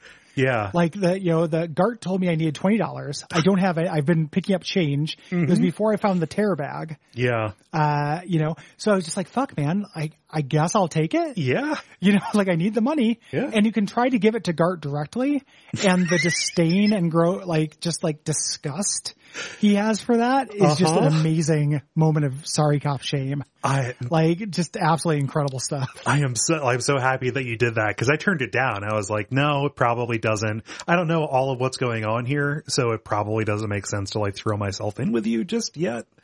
Uh, so I turned it down, uh, cause I, I didn't want to be, I didn't want to owe anybody anything, I guess was my, was, was my stance on it. That is really funny that it's a huge check. It's really good. It's a, it's a very funny joke. You can talk to Kim about it, um, at some point, whether, like, is this a bribe? Hmm. And, uh, he'll be like, well, no, we're actually allowed to take do- donations. We just have to document them. Oh yeah. Um, so it is, it's a thing you can be nervous about having done it. And then once you, I don't know if this opens it up, but I was able to ask everybody for money Oh yeah. in, in like a bribe sense. Like Kim would get a little cranky, but I could just be like, do you have any money for me? uh, and I, I didn't do it. Uh, but that is Yeah. one of the things that unlocks the, um, ultra liberal. thing. Oh, because when yeah. somebody asks you why you ask for money, you can be like, oh no, I'm just always grinding. oh yeah. And if you say that enough times, then you become a, a libertarian, money focused uh, monster. What a nightmare.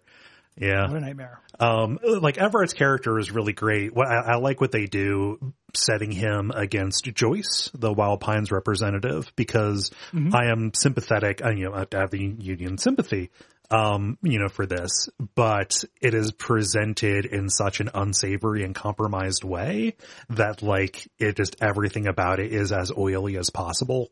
It's and disgusting. yeah. Yeah.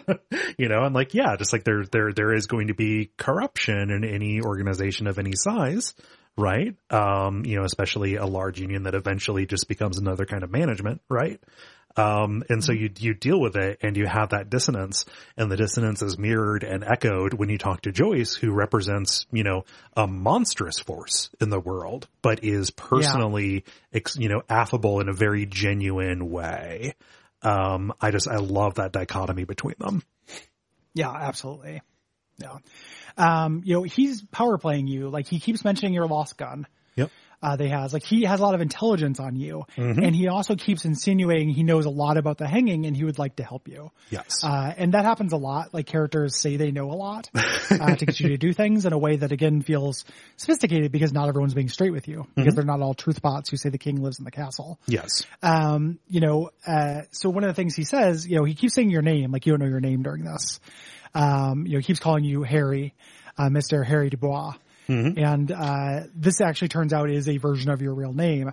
Um, you can talk with Kim and kind of figure out how he might figure that out. And Kim guesses it's census records, Yeah. yeah. um, you know, how he did that. Um, but he wants you to do him a favor.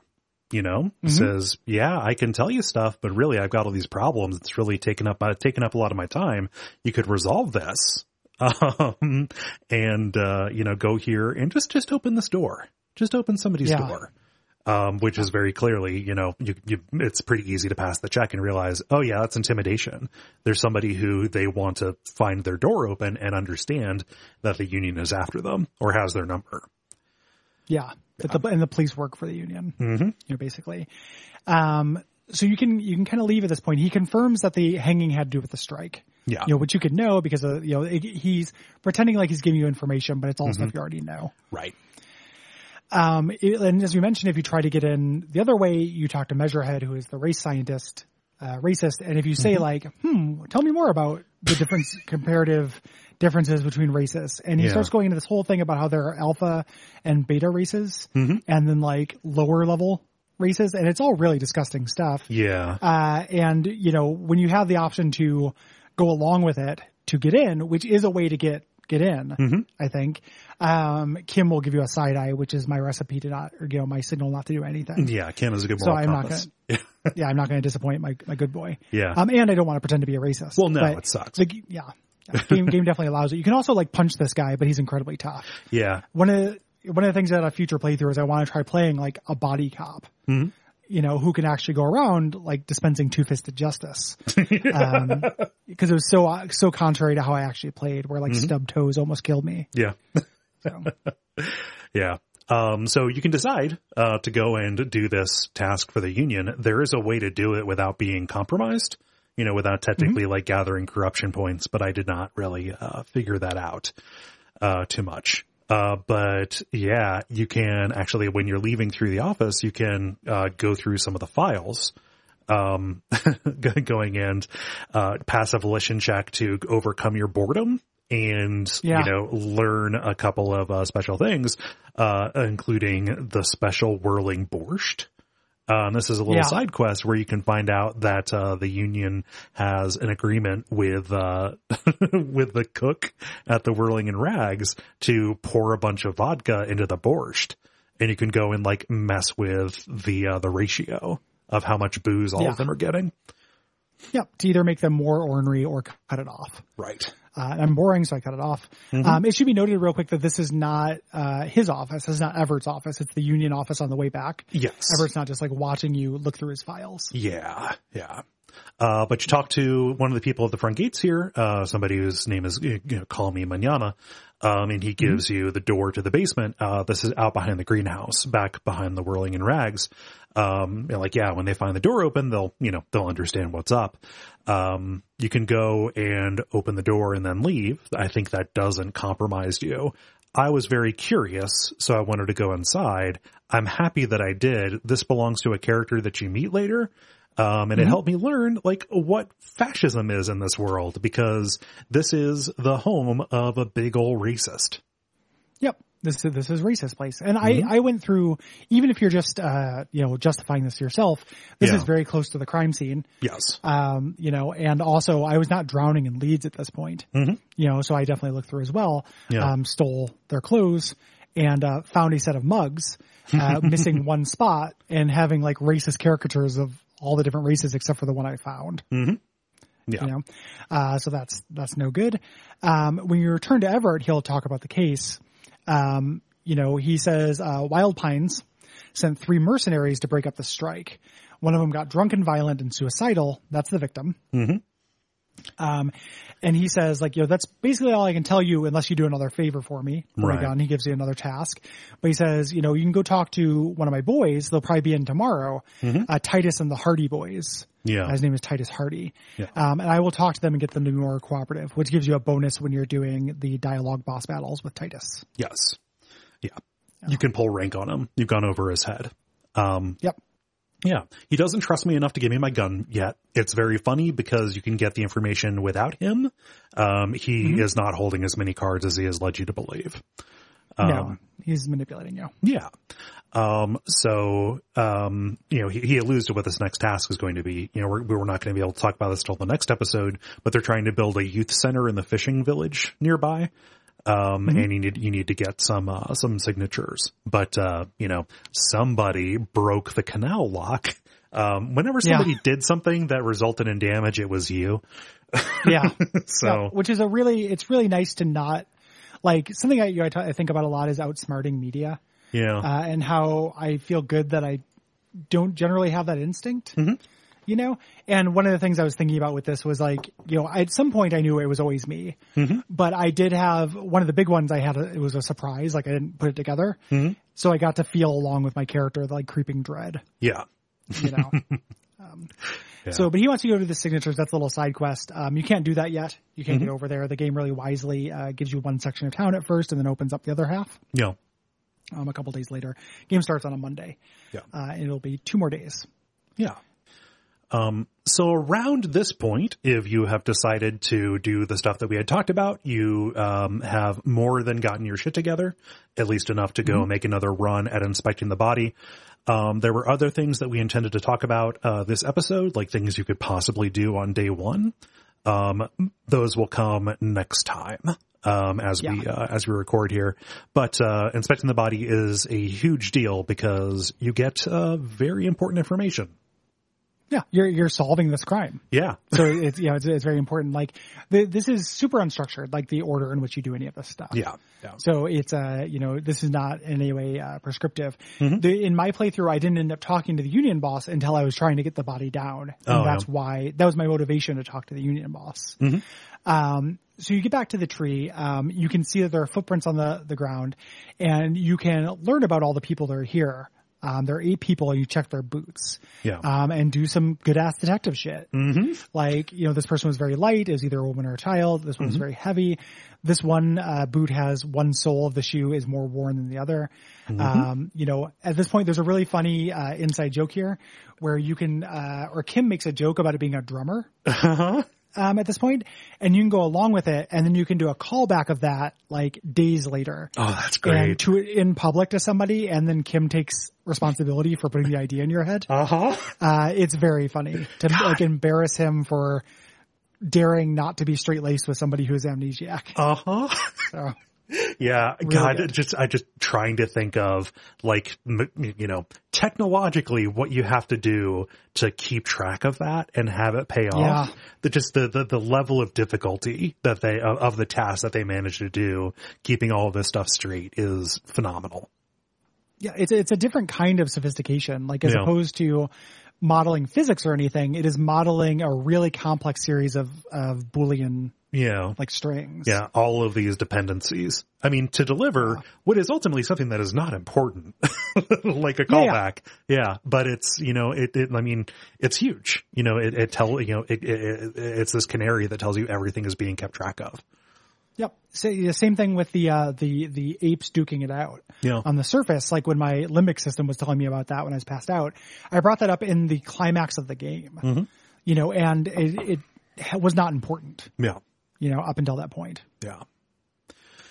Very important. Um, I, I made a guess that ultimately ended up being, you know, partly true. Like, oh yeah, the, the, the uneven shoes maybe belong to a driver. Um, we could, you know, it's worth checking that out. Um, and this is where I passed the endurance check, uh, to get close to the body. It's hilarious when you, th- when you throw up because it's the same animation every time. Yeah. because I threw up like four times. I don't know. Seeing that all, uh, seeing that all over again was very funny. Um, but yeah, you get close and you can uh, take a look. He was wearing uh, conspicuously these um, ceramic boots. This is part of a suit of basically power armor that he was wearing at the time of the murder. Um, apparently, uh, but it's been scavenged because it's very expensive. Um, and Cuno probably saw uh, something about this. You know, probably saw people stole trying to take it. stuff away. Oh yeah, of course. Yeah. Yeah. Cause he's a little shit. You can also kind of start a little like, I want those boots. Yep. um, kind of thing. I end up getting the boots uh, in this, which is not really worth it, but you can, you know, look at the boots and be like, I want that, Uh huh. um, and try to pull them off. Um, they are desiccated and fused to the body through like mung dripping down. It's very disgusting. Yeah. Uh, yeah. um, you figure out, you see where he's hanging, um, this industrial strapping, uh, this reinforced polyester, and you see that he has all these tattoos, uh, on his corpse. Um, it looks like a star chart there. Uh, Kim has a Polaroid camera. It's called something different, but it's an instant camera. Uh, so you can get that deciphered later. It becomes a piece of evidence you can inspect, Yeah. um, in your inventory in this game. There's clothing, tools, things you can inspect, and then kind of miscellaneous yeah. stuff you're just hanging around. Yeah. Um, did you get this Inland Empire check to interrogate the body? Um, I did. I did talk to the body. Gotcha. Okay. Um, yeah. Yeah. Um, you know, like you can talk to it. Like you can go into this mind space and he says, you know, I was a joke and a motherfucker just like you. Um, Yeah. which, you know, ultimately ends up being pretty true. And he asks why you're doing this. Um, and one of your options, you know, when you're talking to them is to say, because something is coming. This is what got me on the, um, on the cop of the apocalypse track. The shivers. I just, I love this. Uh, the, what shivers says, something is on its way, something hidden. It's coming, a miracle from the Northwest and it's almost here. You can feel it in the air on your hands, the cold spring air smoothing them over. Yeah. Good shit.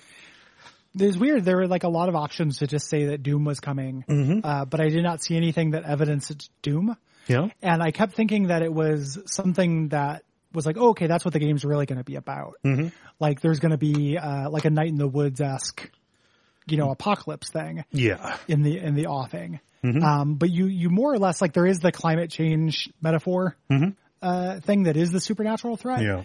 But you more or less will it into existence Yes. you know, the, again, when you talk about torment or, you know, and bringing up torment in this, mm-hmm. like this is like a, a game that is made entirely of a Dawn yeah. from torment. Like there's a name you can claim as your name and it becomes your name if you just say it enough. Like people mm-hmm. start believing that's you. Yeah. Same thing with this, like saying like, Hey, some doom is coming mm-hmm. makes it so people, you can start talking about that and makes people believe doom is coming. Yeah. You know, wh- when, when I, my concept of the doom when I started talking about these things was basically more of a societal thing because we were existing kind of at, like in the collapse of all these systems that did not work. You know, hmm. and ultimately it became, as I leaned more into it, it became about that metaphysical kind of deterioration.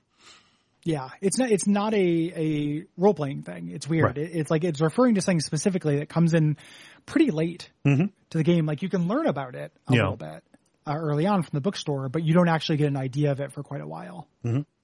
So Yeah. Um, Um, one of the things you can learn is that you know by talking to this that the uh, the uh, the victim was sexually aroused at the time of death, um, and you Yeah. can actually order uh, a test. Like you can get a semen analysis to figure out like what was the deal with that. uh, so you have to get the body down. You've done all the things you can do while it's up. Um, you look at the the buckle and you can say we can shoot this down. Um, Kim tries and he misses. Kim is a really bad shot. He's incredibly nearsighted. Yeah, Um, the and like people who wear glasses are discriminated against in this. They're called Yeah. binoculars, something like Yep. that. Um, Yep, yep. you know, and Kim wears very thick glasses. Um, he, he only like barely passes like his firearms exams. Um, and you can choose to make a shot yourself, even with your DTs. Um, Yep. I made it It's a happen. hand-eye coordination test. Yeah. I, I did not hit the uh, hit the buckle. That's why I had to go talk to the union. Um, the union will get them down for you. Uh. Yeah. They send uh, Measurehead to go do it. yeah. Um, but if you shoot it, that's how you learn about high fives, right? Yeah. Uh, yeah. Aces high. hmm Um, you get the idea for ace is high. Yeah. Um, so you're just thinking about high fives. Um, when it when it falls, you can you can check in on the body and still talk it, and you say like, "What killed you?" And he says, "Communism pulled the." Tr-. He's like, "Love killed me, but communism pulled the trigger." It was love did me in, but communism killed me. Um, yeah. Yep, uh, which will pay off later. Yep. Um, and you can kind of talk to Kim about this case. Um, I, you know, I had done this earlier, but learned that we're from different precincts. Um, they're basically having a pissing match. Yeah. You know, uh, they sent two cops basically, you know, to, to companions of Xanthus. Um, Yeah. and, uh, we do a field autopsy and I am so in the pocket for like procedural shit like this. Mm-hmm. Like I don't like cops in real life. I understand it's a bad cultural moment for them. Uh, procedurals though are still really interesting to me. Yeah. And yeah. I really, really like this kind of Sherlock Holmes intuiting past events from physics Mhm. kind of things. Yeah. It's like, it's like, so, you know, it's watching people solve a puzzle in real time. And like, what's great about this instance here is there is incomplete information that you have to commit to, you know, e- you know, if you fail the checks because the form needs to be filled out and the body needs to be processed. So, you know, you can identify if you don't pass a particular check, uh, the wrong cause of death for this, specifically because of the, um, uh, the marks that the strapping left. Yeah. Yep. Hmm. And there's a lot of like little bits here that will also pay off. Mm-hmm. Um, like for example, uh, so the way that the scene happens is Kim is doing the autopsy and I'm, he's dictating Mm-hmm. to me. Uh, so like one of the things is Kim guesses the age and he says 50 and I had a check that's like, he's not that old. Like that's just what it looks like when you party hard. Yeah. yeah. So I wrote, despite Kim, I wrote a lower age and it turned out I nailed it. Like I knew exactly it. And then later there's this incredibly poignant echo when I find out my actual age and it's the same thing. Like I look Yeah. incredibly old, but I'm not as old as I think I am. There's more time left. Like yeah. I am not as lost to cause as I thought. I could, that was that so incredibly chills. resonant and good. Yeah, it was I- so fucking like what a joyous moment. Mm-hmm. You know, you're not as old as you think you are. Stay What a execution, kind- old man. Yeah. yeah what a kindness you know uh just uh and just having the uh having it mirror with me and this victim because there are a lot Yeah. Mm-hmm. of similarities between you and this victim um and specifically me kind of going to bat Yeah. for you know for the victim and that ended up being a theme throughout solving this entire murder Yeah. you know was like just a little bit going to bat for this guy Mm-hmm. like this person not being the scumbag that he seems like ended up being really really uh emotionally resonant to me Yeah. You, you mentioning that line about how you have time. I'm not being dramatic. I got, I got goosebumps on my arms thinking about that It's again. really good. It's so It's really- effective. Uh, it's one of my favorite moments in the game. Like, Yeah. um, and just, and just because it's, it's this like little tiny dot of good, you know, just absolute hope. Mm-hmm. You know, because ultimately, again, this very hopeful game, like that's where when I compare it to Vonnegut, that's what I'm getting. That's the writing style is not very Kurt Vonnegut like. Right. It is more about the belief in the inherent goodness and kindness of people, and that Yeah. that is the greatest good you can strive for Yes. um, and that that is at the heart of this game in a way that like is just incredibly my alley. Yeah. Um, this autopsy scene is great. Um, I ended up learning a lot. I did not actually find the specific cause of death, but I also said, you know, we cannot tag and bag him. Um, so I ended up putting him in the freezer in the basement Oh, of the uh, commercial brace uh, district so I could look at him later. oh, I didn't get down there that early. Um, so I never Yeah. found the freezer. I, I was like a jackass. I went into the whirling in rags and like, no, you're not going to keep that body next to our food. And then I went, then they said, go check with Frittte. And I went to Frittte and their freezer is like just a small little ice cream freezer. like, yeah, it's not going to hold a body. Yeah. Yeah, there there is an appropriate freezer for it, but a lot of things can change based on the order. Yeah. uh, you do that. When you uh, eventually do send the body away, you can do it now or you can do it later. Um, Kim will be gone for the day. Um, that's a really interesting thing too. Like there are things you might want to do without Kim there, Yeah. and things you have to do with Kim there. So you have to kind of manage when he's not around. Yeah. Um, I loved Kim so much that I waited until the end of a day to send him away when I had nothing on my docket that I needed him for. Yeah. Um, but this, for me, I, this was, uh, when I did this, which was on day two, is when I got the body down. Um, I went and took it to the uh, basement freezer. Gotcha. Yeah. Um, there's a check for the real cause of death. The, this person, you know, like any good murder mystery, um, died in a, in a different way than was apparent. Uh, we'll talk about what that actually was, uh, next episode, uh, when we get there because the front of this is very important. Um, I think this is like, this is how I ended my first day. I was real eyes on the prize pretty much, uh, for getting this. We should probably say like time, you know, time does not pass when you're walking around. It only passes when you're interacting with things or talking with, talking with them. And, and time really matters. Yeah. Uh, people go to bed. Um, it takes time, obviously, for the thought cabinet, Mhm. and people will be around at certain times. Like people, uh, you know, as we mentioned, uh, the union guys don't show up to the Whirling in Rags until Tuesday, Right.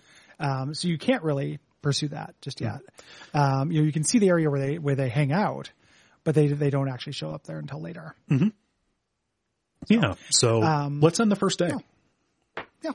Uh, so I went and I tried to cash that giant check, and uh, he laughed me out of the place. I had to go cash it at the convenience store. Okay. um, to to pay for uh, my my lodgings for the night. Um, there's a there's a nice uh, little. I read about this. You've got it. This is how you you did it the first night. Um, but Kim will uh, pawn uh, some things that he compensate uh, confiscated for his car. Yeah. And uh, our boy Kim loves machines.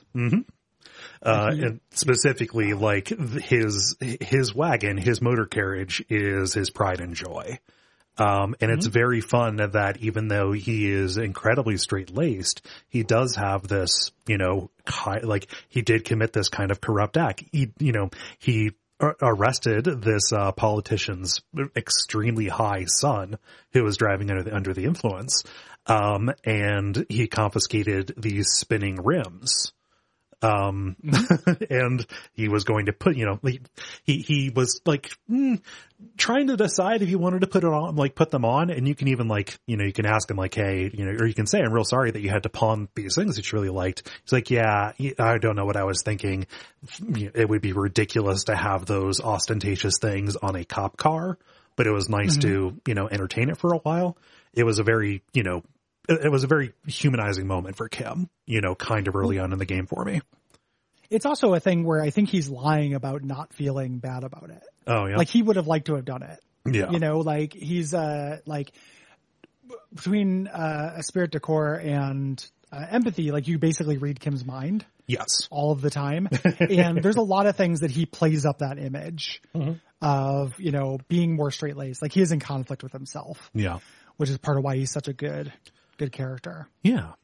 Um, but to get the money, you have to go to the pawn shop. Uh, you could have come here earlier if you were trying to raise money just by selling, you know, uh, things that you might have found. You can't sell as much as you think.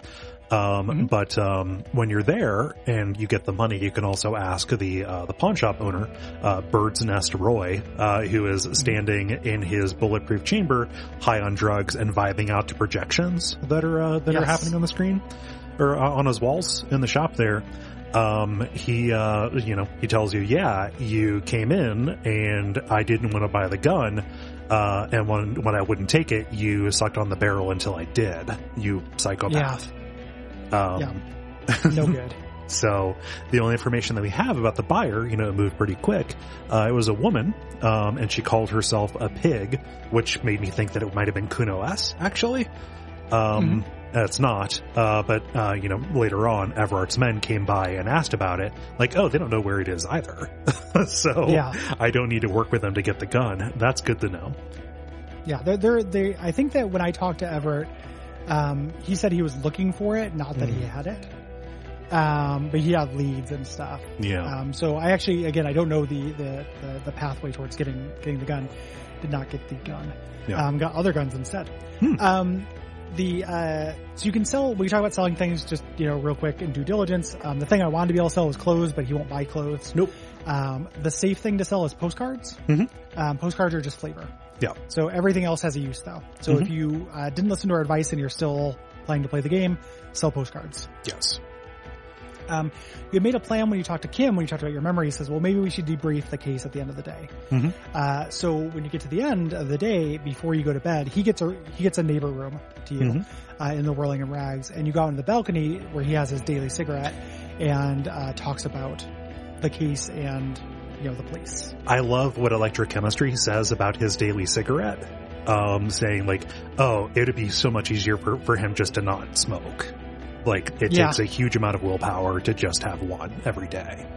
Um, Yeah, that kind of becomes- masochism is pretty good for his character Yeah. characterization. it becomes very important. There's a there's a good payoff for that later on uh, that highlights uh, a particular a particular moment in the story.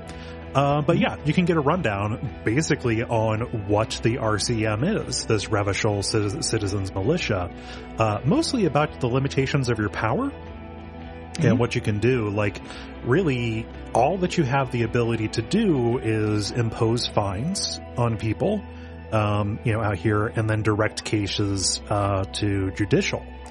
Um, and it is really contested whether the citizens of Revachol um, imbued you with this power or whether it was imposed on the citizens here by the coalition government that basically reformed uh, this country after the revolution was squashed. Yeah. Yep. Uh, this is also where we can learn about Dolores Dei, Yep. uh, who is this kind of uh, thinker, this this uh, almost like you know deified, or actually deified. There are Yeah. churches uh, to her as this kind of humanist uh, deity. Um, Mhm. There will be a lot of uh, payoff for that later. Yeah. Um, this is where we learn that Kim used to fully subscribe to Moralintern, Yes. and now he doesn't really see it. Mhm. Um, he believes in the police, he believes in trying to help people, but not in the actual systems around it. Yes. Um, Oh. yeah. And Kim says, you, know, you can talk, like, you know, frankly about the situation here in Revachol, you know, like that this is kind of just a corner of the town that nobody really wanted to take responsibility for. Again, he called it a puddle at the end of the drain pipe.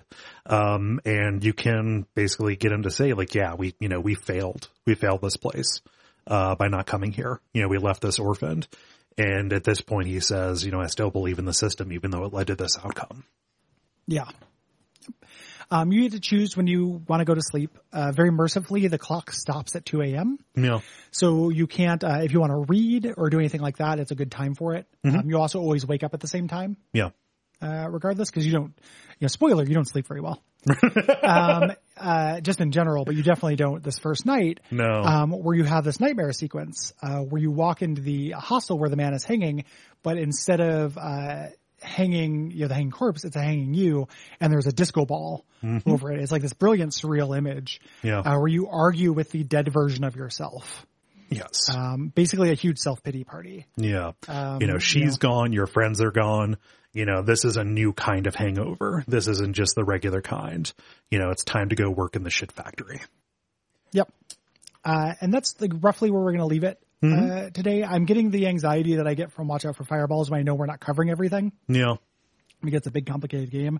Like for example, uh, when you're shooting down the body, you can point the gun at Cunoesse. And get a non-standard game Uh, over. yeah, there's like there are like 18 non-standard game overs of this, like where Mm-hmm. you kill a kid, and it's like, well, you, don't do I'm like, yeah. um, even if you know, even if she's the worst, you know, you don't uh, you don't kill her. Um, just all these little things that we miss. So we're gonna try Yeah. to hit as much as we can um, with our with our one playthrough each. yeah. Uh, and the next episode will be likely pretty spicy, and we'll be talking about the rest of the game. Hopefully, Hopefully. um, we will see what we get through. Yeah, it's big. It's big, and you know, uh, uh, uh, the motivation to be complete is not just for completeness sake. There, uh, all of this is very good. It's hard for Yeah. me to think of, you know, something that I would feel comfortable completely omitting, um, because Yes. it it's integrated. It works in service, and it paints a larger picture. Um, that I kind of just want to soak in because this is a truly remarkable game. Yeah, same. Like there are things that I didn't do. I tend to like these games most in the act of playing No. when I don't try to see everything. Mm-hmm. You know, if I'm just kind of like I want to role play it and what happens happens. That's Yeah. my story. I don't want to run down Um, a list.